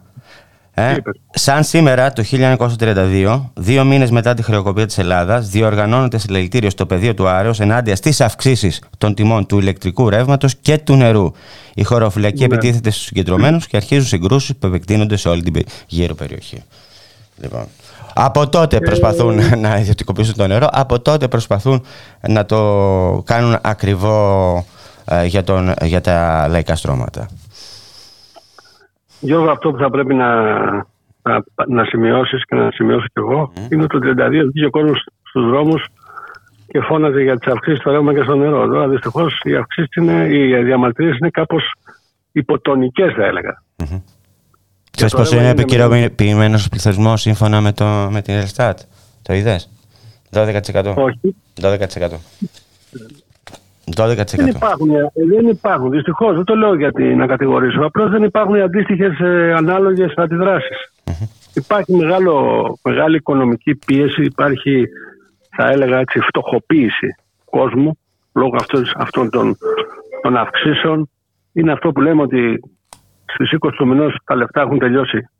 Και νωρίτερα μπορώ να σου πω. Εντάξει, ας πούμε είναι λίγο πιο αισιόδοξο. Τα μεσαία στρώματα, τα περιβόητα μεσαία στρώματα πιέζονται όπως πιέζονταν αντίστοιχα την περίοδο των μνημονίων και έχουν αρχίσει και αυτοί και διαμαρτύρονται. Δυστυχώς όμως, δεν υπάρχουν αντίστοιχες αντιδράσεις και σε συνδικαλιστικό και σε κοινωνικό, θα έλεγα και σε πολιτικό επίπεδο. Δηλαδή δεν υπάρχει κόστος τέτοιο μεγάλο από την στην κυβέρνηση η οποία να εισπράττει τη δυσαρέσκεια και να αναγκάζεται να αναπροσαρμοστεί. Βέβαια η κυβέρνηση ξέρετε ότι ακολουθεί την πολιτική των επιδομάτων, η οποία στην ουσία θεραπεύει κάποιες φτωχούς ανθρώπους, οι οποίοι ακόμα και τα 50 και τα 100 και τα 200 ευρώ είναι για αυτούς πολύ σημαντικά. Κάπως μειώνει την πίεση που δέχεται, αλλά το πρόβλημα δεν λύνεται. Το βασικότερο θέμα που υπάρχει και στο νερό, και πρέπει να το πούμε αυτό, είναι ότι εκατομμύρια ευρώ, έτσι στην κυριολεξία εκατομμύρια ευρώ, μεταφέρονται από τις τσέπες των πολιτών στις τσέπες ιδιωτών. Των μετόχων. Εννοείς. Των μετόχων, που αυτή τη στιγμή ακόμα παρανόμως είναι το υπερταμείο, διότι δεν εφαρμόζεται η απόφαση του ΣΤΕ ότι πρέπει οι μετοχές να μεταφερθούν στο Υπουργείο Οικονομικών, στο κράτος. Και ο κύριος Σαχίνης, ο εκλεκτός, ο διευθύνων σύμβουλος της ΕΥΔΑΠ, εκλεκτός του υπερταμείου, ετοιμάζεται να δώσει επιστροφή κεφαλαίου, παρακαλώ, 1,5 ευρώ αναμετοχή. 1,5 ευρώ αναμετοχή. Αυτό καταλαβαίνετε τι σημαίνει. Και κάτω σε εκατομμύρια ευρώ αυτό. Σε συνθήκες ενεργειακής στόχιας, σε συνθήκες πληθωρισμού 12%, κάποιοι θα λάβουν ένα τεράστιο μπόνους. Παράδειγμα, ο κύριος Πόλσον, ο Αμερικανός εισαγωγικά επενδυτής, δεν τους λέμε ολιγάρχες στην Ελλάδα, τους λέμε επενδυτές, έχει το 10% των μετοχών της ΕΥΔΑΠ, έχει 10 εκατομμύρια μετοχές, θα πάρει έξτρα μπόνους 15 εκατομμυρίων. Αυτά συνιστούν σκάνδαλα, προκλήσεις απέναντι στην κοινωνία και θα πρέπει η κυβέρνηση. Και απέναντι στους εργαζομένους, γιατί αυτά είναι και λεφτά που θα μπορούσαν να δώσουν στους μισθούς σας. Είναι λεφτά από τα αποθεματικά της ΕΥΔΑΠ, τα οποία δημιουργήθηκαν από τη λαιλασία των μισθών των εργαζομένων την περίοδο των μνημονίων. Υπολογίζονται τα χρήματα αυτά γύρω στα 500 εκατομμύρια και είναι λεφτά τα οποία αυτή τη στιγμή αντί να δοθούν σε επενδύσεις, δηλαδή σε ανθρώπινο δυναμικό ίσον προσλήψεις και σε βελτίωση των υποδομών, δίνονται στις τσέπες συγκεκριμένων ιδιωτών. Και φυσικά στο υπερταμείο, το οποίο υπερταμείο προσφέρει τα χρήματα αυτά δεν τα επενδύει πουθενά, παρά τα δίδει για την εξόφληση του χρέους. Να κάνουμε μια διευκρίνηση. Μόνιμες προσλήψεις, έτσι. Μόνιμες προσλήψεις. Εννοείται. Έχει ανάγκη από δουλειά ο κόσμος. Αντί να φεύγει ο κόσμος να πηγαίνει στο εξωτερικό, θα μπορούσε κάποιος να έρθει στην ΕΥΔΑΠ, η οποία έχει υψηλού επίπεδου ειδικευμένο προσωπικό και θα μπορούσε να γίνει προσλήψη έτσι ώστε να αντιμετωπιστεί και η ανεργία, αλλά και αυτή η κατάσταση που υπάρχει αυτή τη στιγμή με την εργολαβοποίηση των πάντων.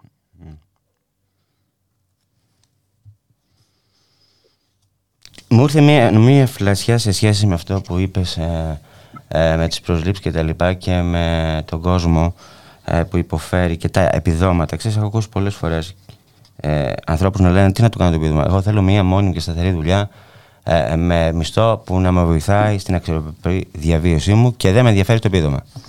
Αν έχω αυτό, είμαι οκ. Και νομίζω ότι είναι σωστό. Γιώργη, επειδή πρόσφατα είχαμε και εκλογές για τους προσώπους των εργαζομένων στο Διοικητικό Συμβούλιο της ΕΥΔΑΠ και οι μεγάλες συνδικαλιστικές παρατάξεις αυτές που όλοι ξέρουμε έθεσαν για πάλι υποψηφιότητα και ενισχύθηκαν από τους εργαζόμενους.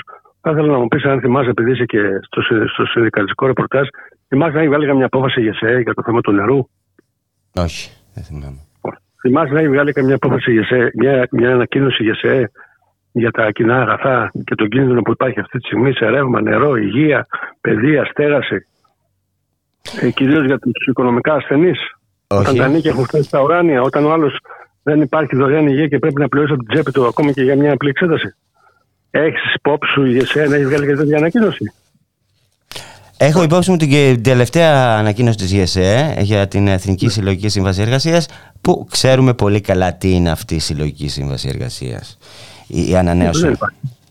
Δεν υπάρχει τίποτα, αφού υποτίθεται ότι οι αυξήσεις καθορίζονται με απόφαση του Υπουργού.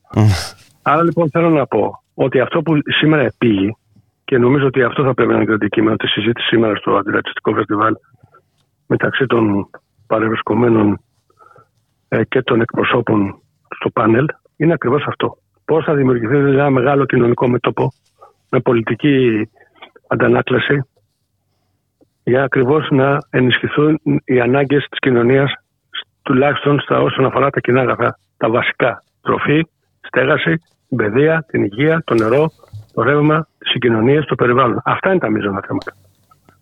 Ό,τι έχει ξεπολυθεί, έτσι. Ό,τι έχει ξεπολυθεί και καταστράφει. Δεν είναι τα Ραφάλ, δεν είναι τα Μπελάρα, δεν είναι σε εισαγωγικά ή μη εισαγωγικά τουρκικές προκλήσεις και ο τρελός Ερντογάν. Και πώς θα πρέπει να δώσουμε δισεκατομμύρια για να αντιμετωπίσουμε την τουρκική επιθετικότητα, ας πούμε. Έτσι. Θα συμφωνήσω μαζί σου. Ας επικεντρωθούμε στο θέμα που είναι ότι ο κόσμος πρέπει να ζήσει, και το θέμα δεν είναι να ζήσει ο κόσμος. Το θέμα ότι δεν είναι μόνο ότι υπάρχει αυκρίδια, υπάρχει εξωκέρδεια. Υπάρχουν πόροι που μεταφέρονται στις τσέπες. Είναι σαν τους μαυρογορείτες στην κατοχή. Δηλαδή βρίσκουν ευκαιρία τώρα να βγάλουν λεφτά. Υπάρχουν εργαζόμενοι στην ΕΥΔΑΠ, οι οποίοι έχουν καταβάλει ένα μεγάλο ποσό, φυσικά όχι μόνο παντού, έτσι, για βενζίνες και για να μεταφέρονται στη δουλειά τους. Έχει αυξηθεί πάρα πολύ το κόστος μετακίνησης. Και υπάρχουν άνθρωποι που μπορούν ακόμα και πληρώνουν. Και λοιπόν που δίνουν τα χρήματα να πάνε στο σινεμά, να πάνε στο θέατρο, να διασκεδάσουν, να πάνε διακοπές κλπ. Τα δίνουν για βενζίνες, τα δίνουν για πετρέλαια, τα δίνουν για ρεύματα, τα δίνουν εκεί. Καταλάβατε. Mm-hmm. Ακόμα και σε αυτοί δηλαδή, που έχουν ένα διαθέσιμο εισόδημα, του το παίρνουν και το βάζουν σε συγκεκριμένες τσέπες. Αυτό είναι το θέμα. Δεν λέμε για αυτούς που δεν έχουν τίποτα. Αλλά λέμε και αυτοί ακόμα που έχουν το διαθέσιμο εισόδημα για διασκέδαση, ξεκούραση κτλ. Μεταφέρεται σε τέτοιες. Ξέρεις, βλέπω, το ανέφερες και θέλω να το πω, βλέπω πολλές φορές αποφεύγουν τα σωματεία να λένε τη λέξη διασκέδαση, και θεωρώ ότι είναι δικαίωμα του κάθε εργαζόμενου να διασκεδάζει. Και όταν λέμε διασκέδαση, εννοούμε από τα μπουζούκια μέχρι το βιβλίο. Μέχρι τον κινηματογράφο, μέχρι το θέατρο, ό,τι γουστάρει θα κάνει για να διασκεδάσει. Είναι δικαίωμά του. Αποφεύγουν να αναφέρουν αυτή τη λέξη ως διεκδίκηση. Τέλος πάντων. Γιώργη, επειδή δεν ξέρω αν υπάρχει χρόνος, αλλά θα ήθελα να. Θέλω να κάνω μια ερώτηση. Μιας και είναι η. Έχει συζήτηση. Επειδή τον ελεύθερο χρόνο και το θεωρώ πάρα πολύ σημαντικό, και επειδή υπάρχει συζήτηση τελευταία για το θέμα. Και είναι το θέμα της μείωσης του ωραρίου. Που και αυτό δεν το πιάνουν οι μεγάλες συνδικαλιστικές οργανώσεις και παρατάξεις. Εντάξει. Πράγμα που μπορεί να γίνει, έτσι. Είναι μια προσπάθεια, ακόμα και αυτό το φλέγον θέμα που σε όλο τον κόσμο μπαίνει, της μείωσης του ωραρίου και μάλιστα της μείωσης και των εβδομαδιαίων ημερών εργασίας, μπαίνει για άλλη μια φορά πάλι σε βάρος των εργαζομένων. Βλέπεις τι γίνεται στις τράπεζες. Ναι. Προσπαθούν με τον εξονισμό της. Την ψηφιακή κάρτα, λες τώρα. Ναι, προσπαθούν να μειώσουν.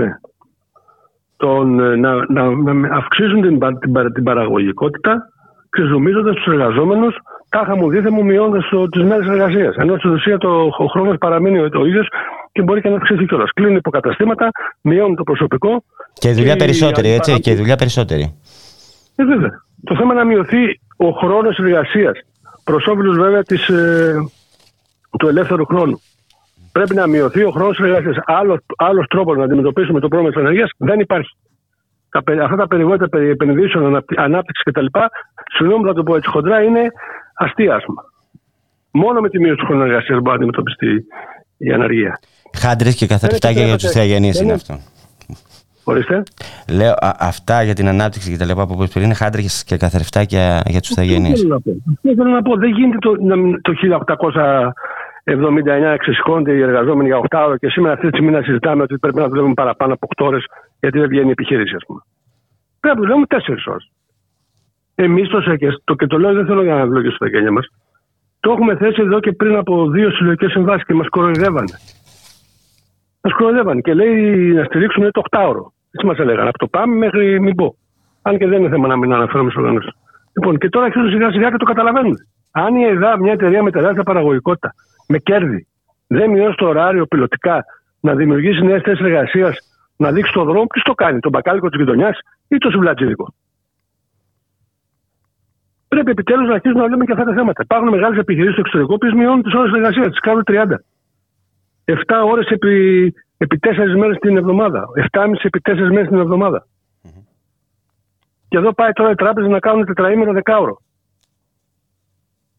Αυτά είναι απαράδεκτα πράγματα. Ο εργαζόμενος, ο άνθρωπος υπάρχει για να δεν ζει για να δουλεύει.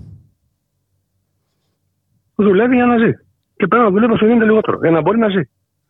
Αυτά είναι πράγματα τα οποία νομίζω το συνδικαλιστικό κίνημα πρέπει να τα θέσει στην πρώτη γραμμή. Είναι τα σημαντικότερα. Κοινά αγαθά, ελεύθερος χρόνος. Αυτά είναι τα δύο θέματα. Περιβάλλον. Κοινά αγαθά, ελεύθερος χρόνος, περιβάλλον. Και το νερό είναι μέσα και στα τρία.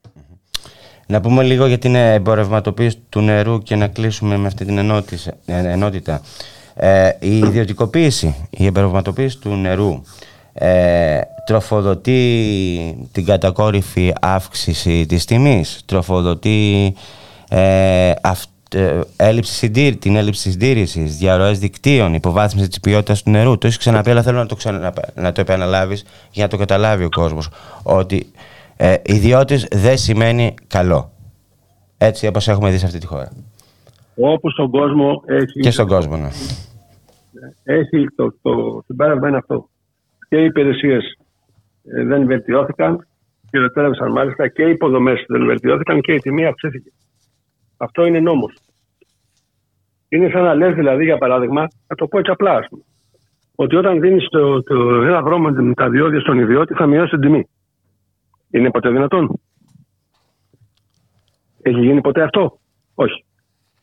Αν δοθεί το δίκτυο ίδρυυσης, το εξωτερικό δυνατοτικό σύστημα σε ιδιώτη, αυτό που τώρα θέλει να κάνει η Νέα Δημοκρατία, η κυβέρνηση της Νέας Δημοκρατίας, μέσω ΣΔΙΤ, υποτίθεται, είναι μαθηματικά βέβαιο ότι αυτό το πράγμα θα οδηγήσει στην αύξηση της τιμής του νερού. Είτε άμεσα, είτε και έμεσα, διότι ήδη η ΕΥΔΑΠ έχει επιβαρυνθεί με 40 εκατομμύρια το χρόνο για να πληρώνει τον ιδιώτη που θα κάνει την διαχείριση του ιδιωτικού συστήματος. Άρα, από πού θα βρει τα 40 εκατομμύρια, θα μειώσει την κερδοφορία? Αποκλείεται. Θα αυξήσει το νερό.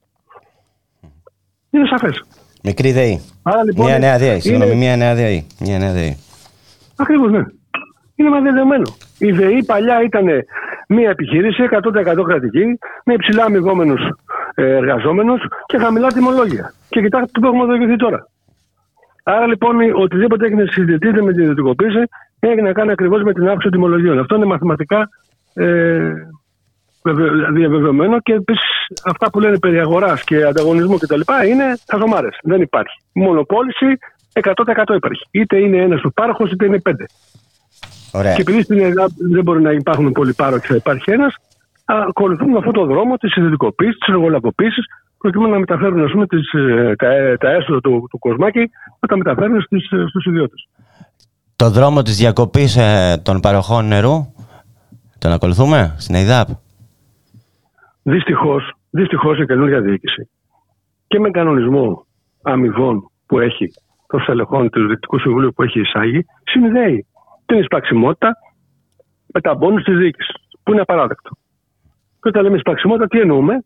Εννοούμε αυτούς οι οποίοι για κάποιους λόγους, προφανώς οικονομικούς, δεν υπάρχει πλούσιος ο οποίος δεν πληρώνει το νερό. Οι φτωχοί κυρίως καθυστερούν να πληρώσουν το νερό ή δεν έχουν, το πιο φυσικό από όλα να μην έχουν. Έτσι. Και σε αυτούς πέφτει ο βαρύς ο πέλεκης της στέρησης της δοληψίας. Έχουν ξεφύγει, έχουν φτάσει στα όρια από 100 ευρώ και πάνω να κόβουν το νερό αδιακρίτως. Αυτό δεν μπορεί να συνεχιστεί. Δεν μπορεί να έχει κάποιος, επειδή δεν έχει λεφτά, να τιμωρείται δια της δίψας ή της βρώμας, γιατί δεν μπορεί να καθαρίσει την τουαλέτα του και το σπίτι του. Αυτό είναι απαράδεκτο. Πρέπει να υπάρχει μια ελάχιστη ποσότητα νερού, η οποία να διατίθεται σε όλους δωρεάν. Θα πρέπει να υπάρχουν κοινωνικά κριτήρια και θα πρέπει να υπάρχουν άλλοι τρόποι ίσπραξης των απαιτήσεων της ΕΥΔΑΠ, οι οποίοι δεν μπορούν να συσχετίζονται με τη διακοπή της υδροδότησης. Σε ευχαριστώ, Πέτρο. Το είπες. Άλλωστε είπαμε, το νερό είναι δημόσιο κοινωνικό αγαθό και πρέπει να είναι προς όλους, να παρέχεται προς όλους. Δεν είναι μόνο η καθαριότητα, είναι και η αποχέτευση και όλα αυτά, έτσι, μην το ξεχνάς. Αυτό λέω καθαριότητας, αυτό εννοώ, την αποχέτευση. Ωραία. Ας πούμε, σε εισαγωγικά, κάποιος μπορεί να πάει να αγοράσει εμφιαλωμένο, άλλη ιδιωτικοποίηση βέβαια αυτή, έτσι να πάει να πάρει ιδιωτικό νερό, ακριβό, πανάκριβο, να πιει. Αλλά για την καθαριότητα τι θα κάνει, για την τουαλέτα τι θα κάνει. Σε ευχαριστώ, Πέτρο. Λοιπόν, σήμερα, κυρίες και κύριοι, ο Πέτρος Ντομπαστέα θα είναι στο 23ο αντιρατσιστικό φεστιβάλ της Αθήνας. Συζήτησε ακόμα και το νερό, κινήματα ενάντια στην ιδιωτικοποίηση του νερού, στις 7 το απόγευμα. Να πάτε να τον ακούσετε. Γεια σου, Πέτρο.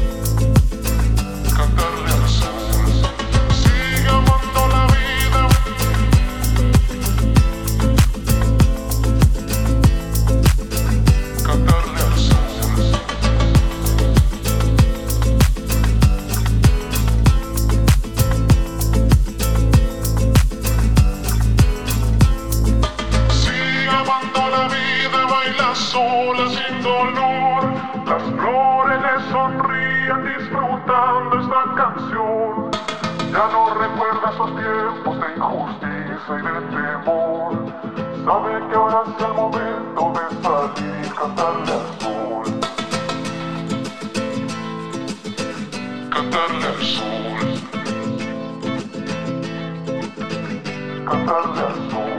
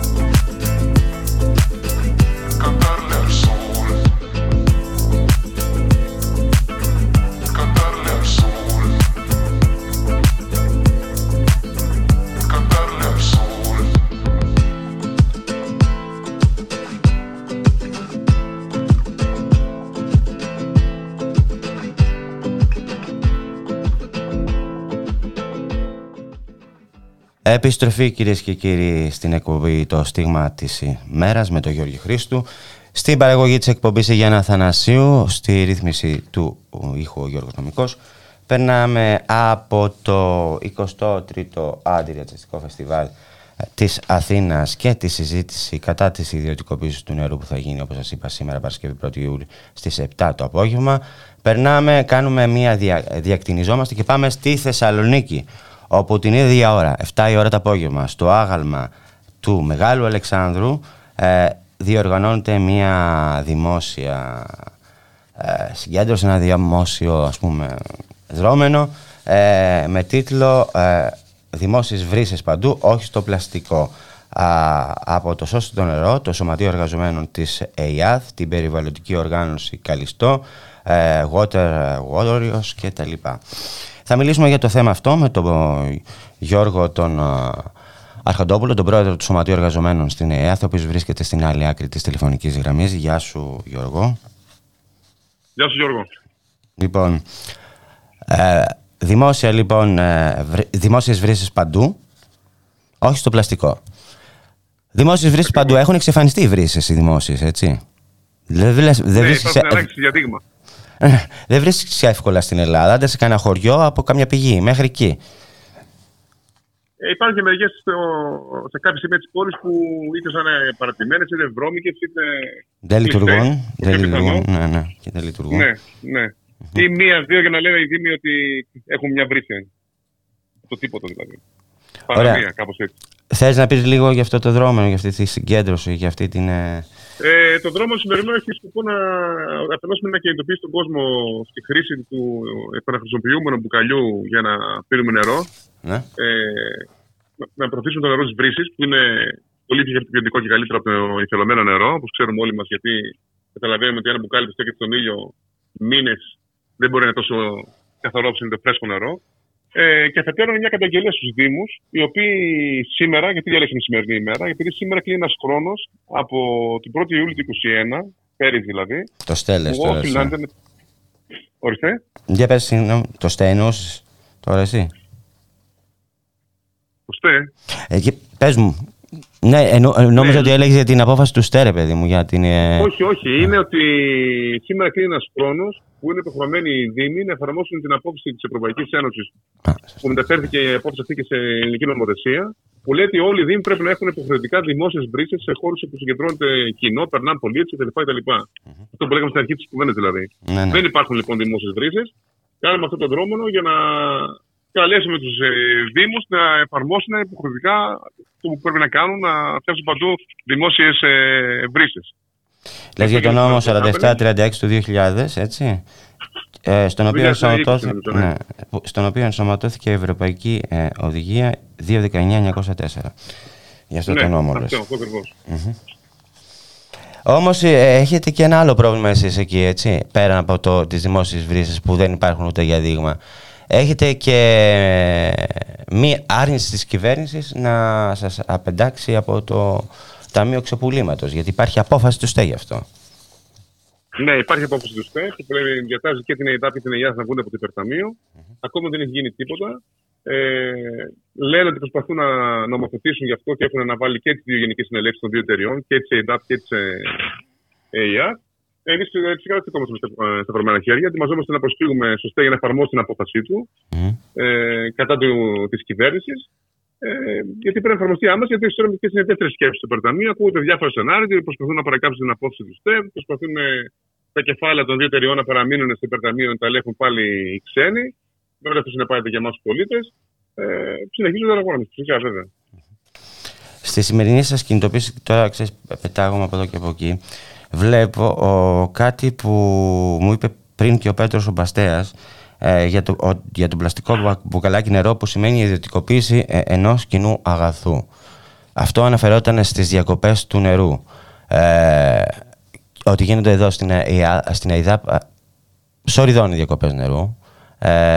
Δεν εξετάζει κανείς τίποτα. Στη Θεσσαλονίκη γίνεται κάτι ανάλογο. Γίνεται ας πούμε διακοπή νερού και αναγκαστικά σε ευάλωτα νοικοκυριά ή σε. Όχι τόσο ευάλωτα νοικοκυριά, αλλά είναι σε αυτό το επίπεδο. Το μπουκαλάκι του νερού πάει και έρχεται. Η Αθήνα πήρε πολύ καλό κοινικό τιμολόγιο. Το είχε ξεκινήσει από το 2015 με πιέσεις του σωματείου μας τότε. Από τότε και μετά περίπου 4.000 οικογένειες παίρνουν είτε δωρεάν νερό, είτε με πρόγραμμα μειωμένο μέχρι το 50%. Στη συνέχεια, γύρω στο 2016-2017, να κάνουν όλα τους σωματώδες στα πρότυπα του ΙΔΙΚΑ, της ΔΕΗ, το κοινικό τιμολόγιο. Οπότε αυτοί πραγματικά έχουν ανάγκη, έχουν νερό. Διακοπές γίνονται σε εταιρείες εμπορικές που χρησιμοποιούν το νερό σαν εμπόρευμα, καθυστερήσεις, εστιατόρια κτλ. Βγάζουν κέρδος από το νερό, καταλαβαίνετε τι εννοώ. Άλλο η οικιακός χρήστης και άλλο η επιχείρηση. Οι οποίοι ενώ βλέπουμε ότι έχουν έσοδα και έχουν τα μαγαζιά που δουλεύουν, για κάποιο λόγο δεν ξέρουμε γι' αυτό, να βγουν να πληρώσουν λογαριασμού του ΔΕΚΟ. Εκεί φυσικά θα προχωρήσουν στη διακοπή, γιατί καταλαβαίνετε αυτό είναι ότι η εταιρεία πρέπει να έχει τα έσοδά της.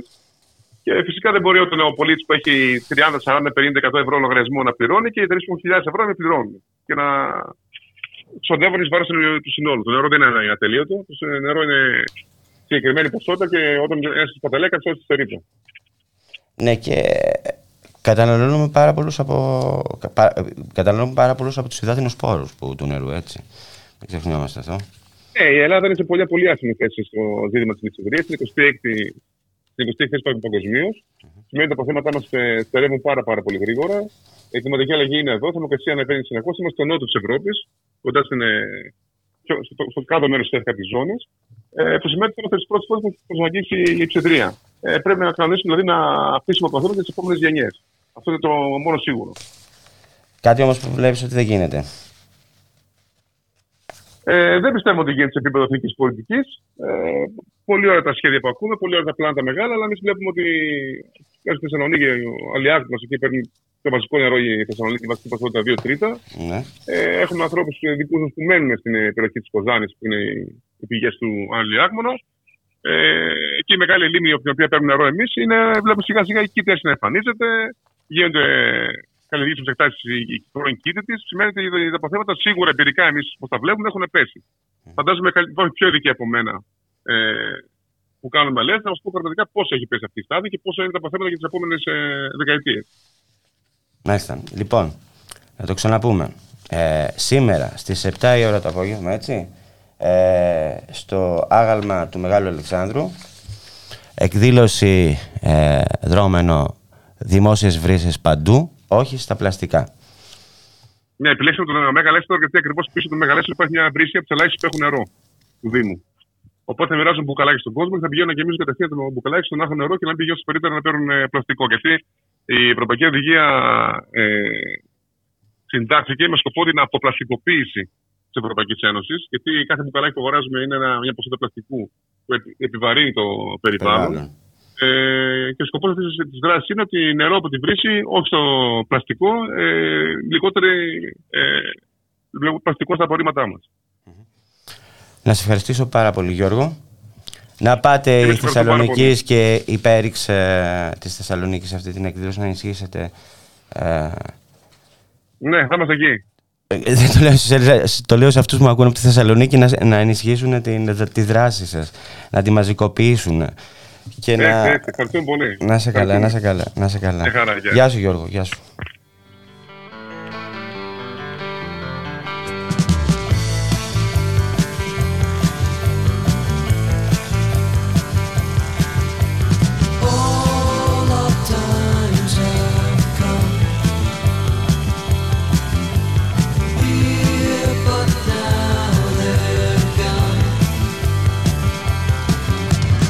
Seasons don't feel the reaper, nor do the wind, the sun, or the rain.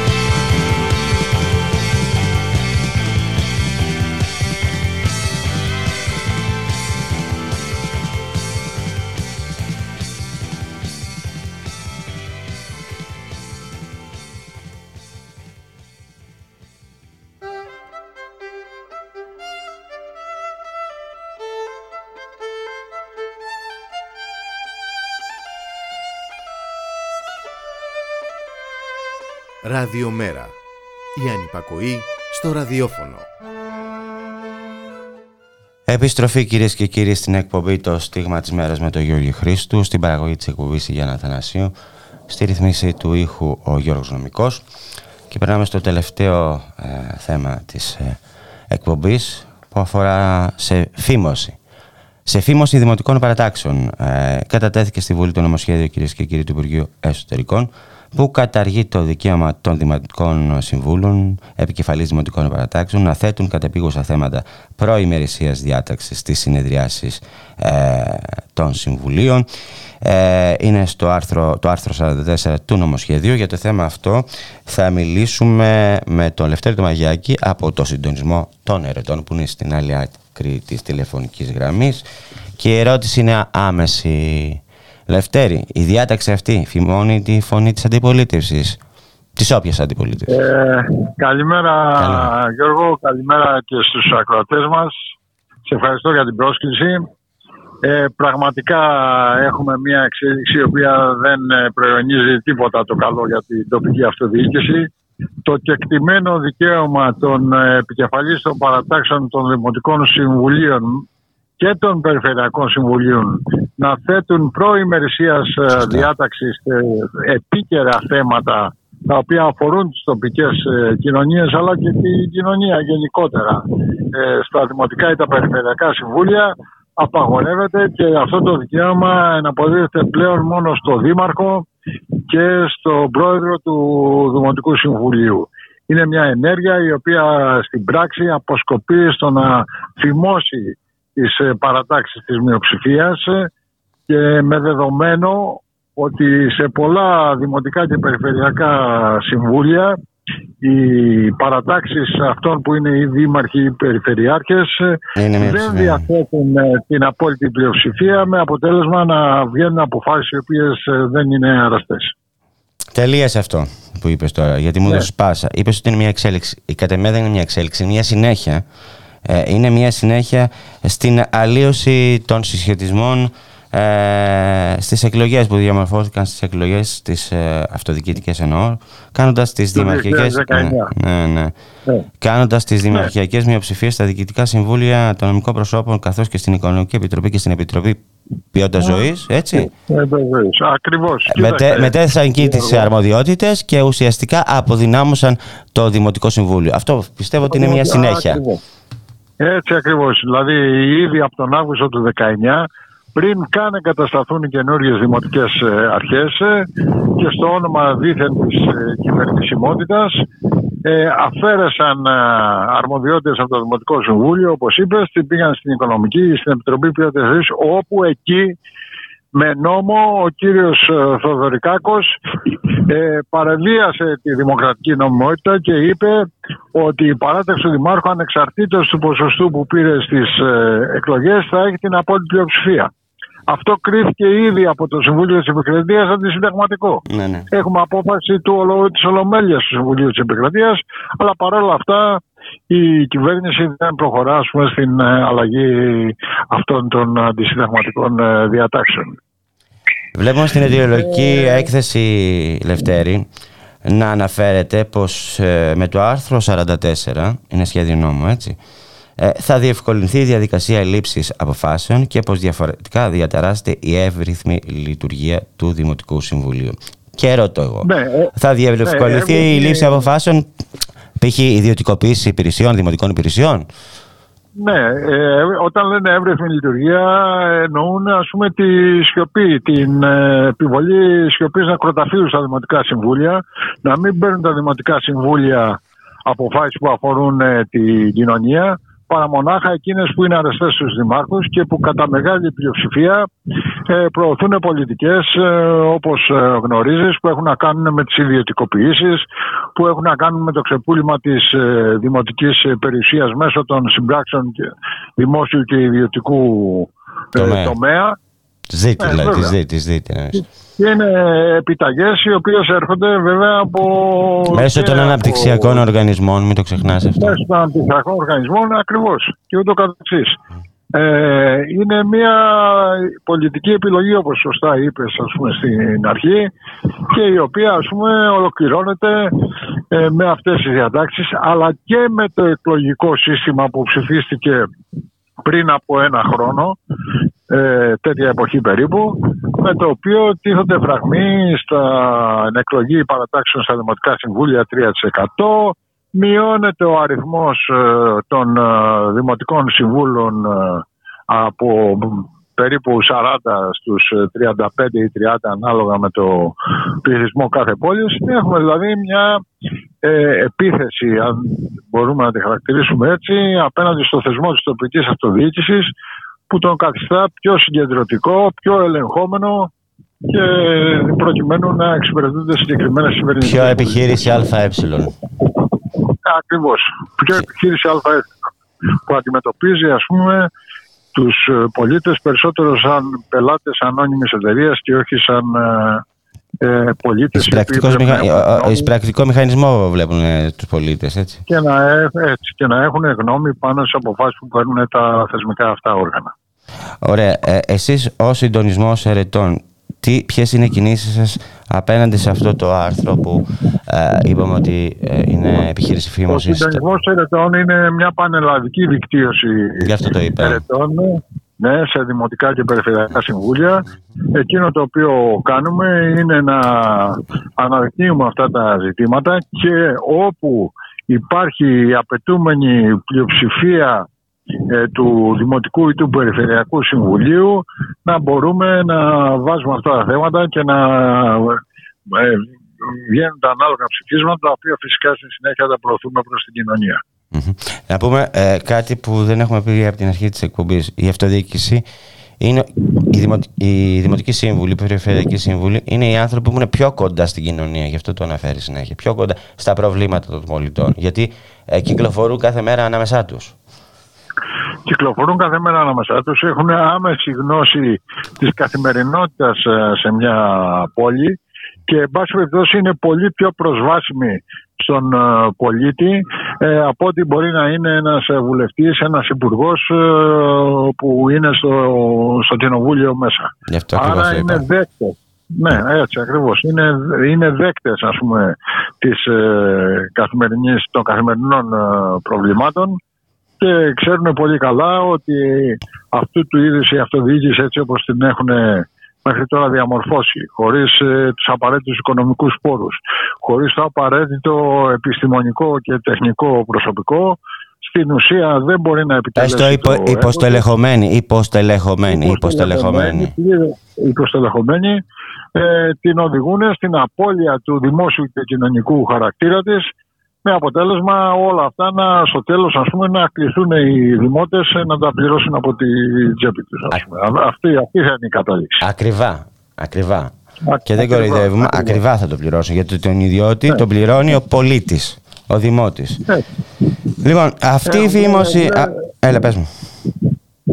Βλέπουμε τέτοιου είδους μαθοδεύσεις τώρα σε ό,τι αφορά τη διαχείριση των απορριμμάτων.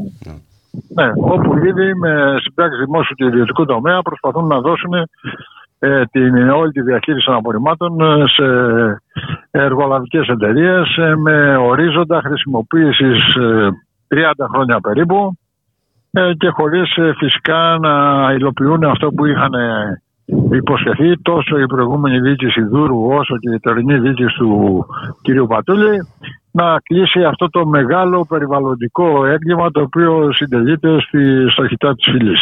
Ναι. Λοιπόν, να κλείσουμε λίγο με τη φήμωση στις δημοτικές παρατάξεις και στις περιφερειακές παρατάξεις, με το άρθρο 44 δηλαδή. Είναι προέκταση, συνδέεται με την ποινικοποίηση του αγώνα των εργαζομένων, με την ποινικοποίηση της συνδικαλιστικής δράσης, με την ποινικοποίηση της συνδικαλιστικής δράσης των φοιτητών στο Πολυτεχνείο της Κρήτης, με την καταδικαστική απόφαση του Γιώργου Χαρίση και σε πολλές σας. Είναι μια συνολική επίθεση απέναντι σε δημοκρατικά δικαιώματα, απέναντι σε εργασιακά δικαιώματα, απέναντι στα συνδικαλιστικά δικαιώματα των εργαζομένων στην αυτοδιοίκηση, που όπως σωστά είπες την είδαμε να κορυφώνεται με την καταδίκη του συνδικαλιστή της ΑΔΔ, του Γιώργου του Χαρίση, ο οποίος... Δεν είναι μόνος, είναι και άλλοι, έτσι. Ποιο ήταν το έγκλημά του, το έγκλημά του ποιο ήταν, να αναπαράγει μια δημοσίευση μιας συνδικαλίστριας η οποία αντιτίθεται στο δήμαρχο του Αλήμου, αν είναι δυνατόν. Και γι' αυτό το λόγο καταδικάστηκε σε ένα υπέρογκο πρόσημο, το οποίο βέβαια ελπίζουμε ότι σε δεύτερο βαθμό θα αφαιρεθεί. Αυτό που ρωτούσα, ίσως δεν είναι κατανοητός, αν η φήμωση των δημοτικών παρατάξεων, των περιφερειακών παρατάξεων εντάσσεται σε αυτό το κύμα που έχει εξαπολύσει η Νέα Δημοκρατία για να επιβάλλει παντού σιγή νεκροταφείο, τρομοκρατία κτλ. Αυτό ρωτούσα.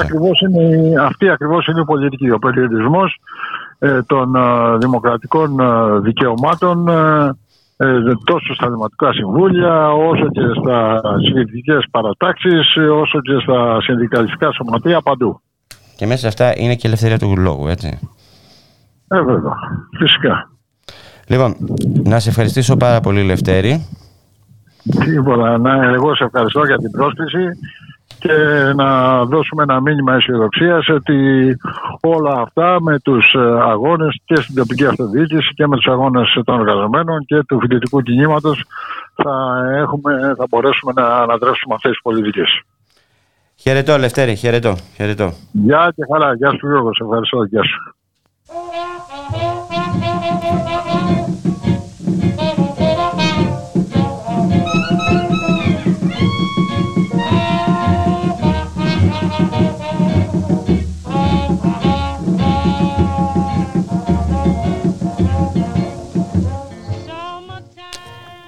Κυρίες και κύριοι, να σας πω ότι στις 17 Ιουνίου η κυβέρνηση του Ηνωμένου Βασιλείου, όπως όλοι ξέρουμε, ενέκρινε την έκδοση του Τζούλιαν Ασάνζ, του δημοσιογράφου Τζούλιαν Ασάνζ, στις Ηνωμένες Πολιτείες. Στις Ηνωμένες Πολιτείες ο Ασάνζ αντιμετωπίζει ποινή κάθριξη έως και 170 χρόνια, αλλά στην ουσία πρόκειται για την κατάληξη της μεθόδευσης που αποσκοπεί στην εξόντωσή του. Την Κυριακή 3 Ιούλη στη Βρετανική Πρεσβεία, 6 το απόγευμα, η Βρετανική Πρεσβεία είναι Βασίλης Σοφίας και Πλουτάρχου, διοργανώνεται συγκέντρωση αλληλεγγύης στον Ασάνζ με τίτλο «Ελευθερώστε τον Ασάνζ».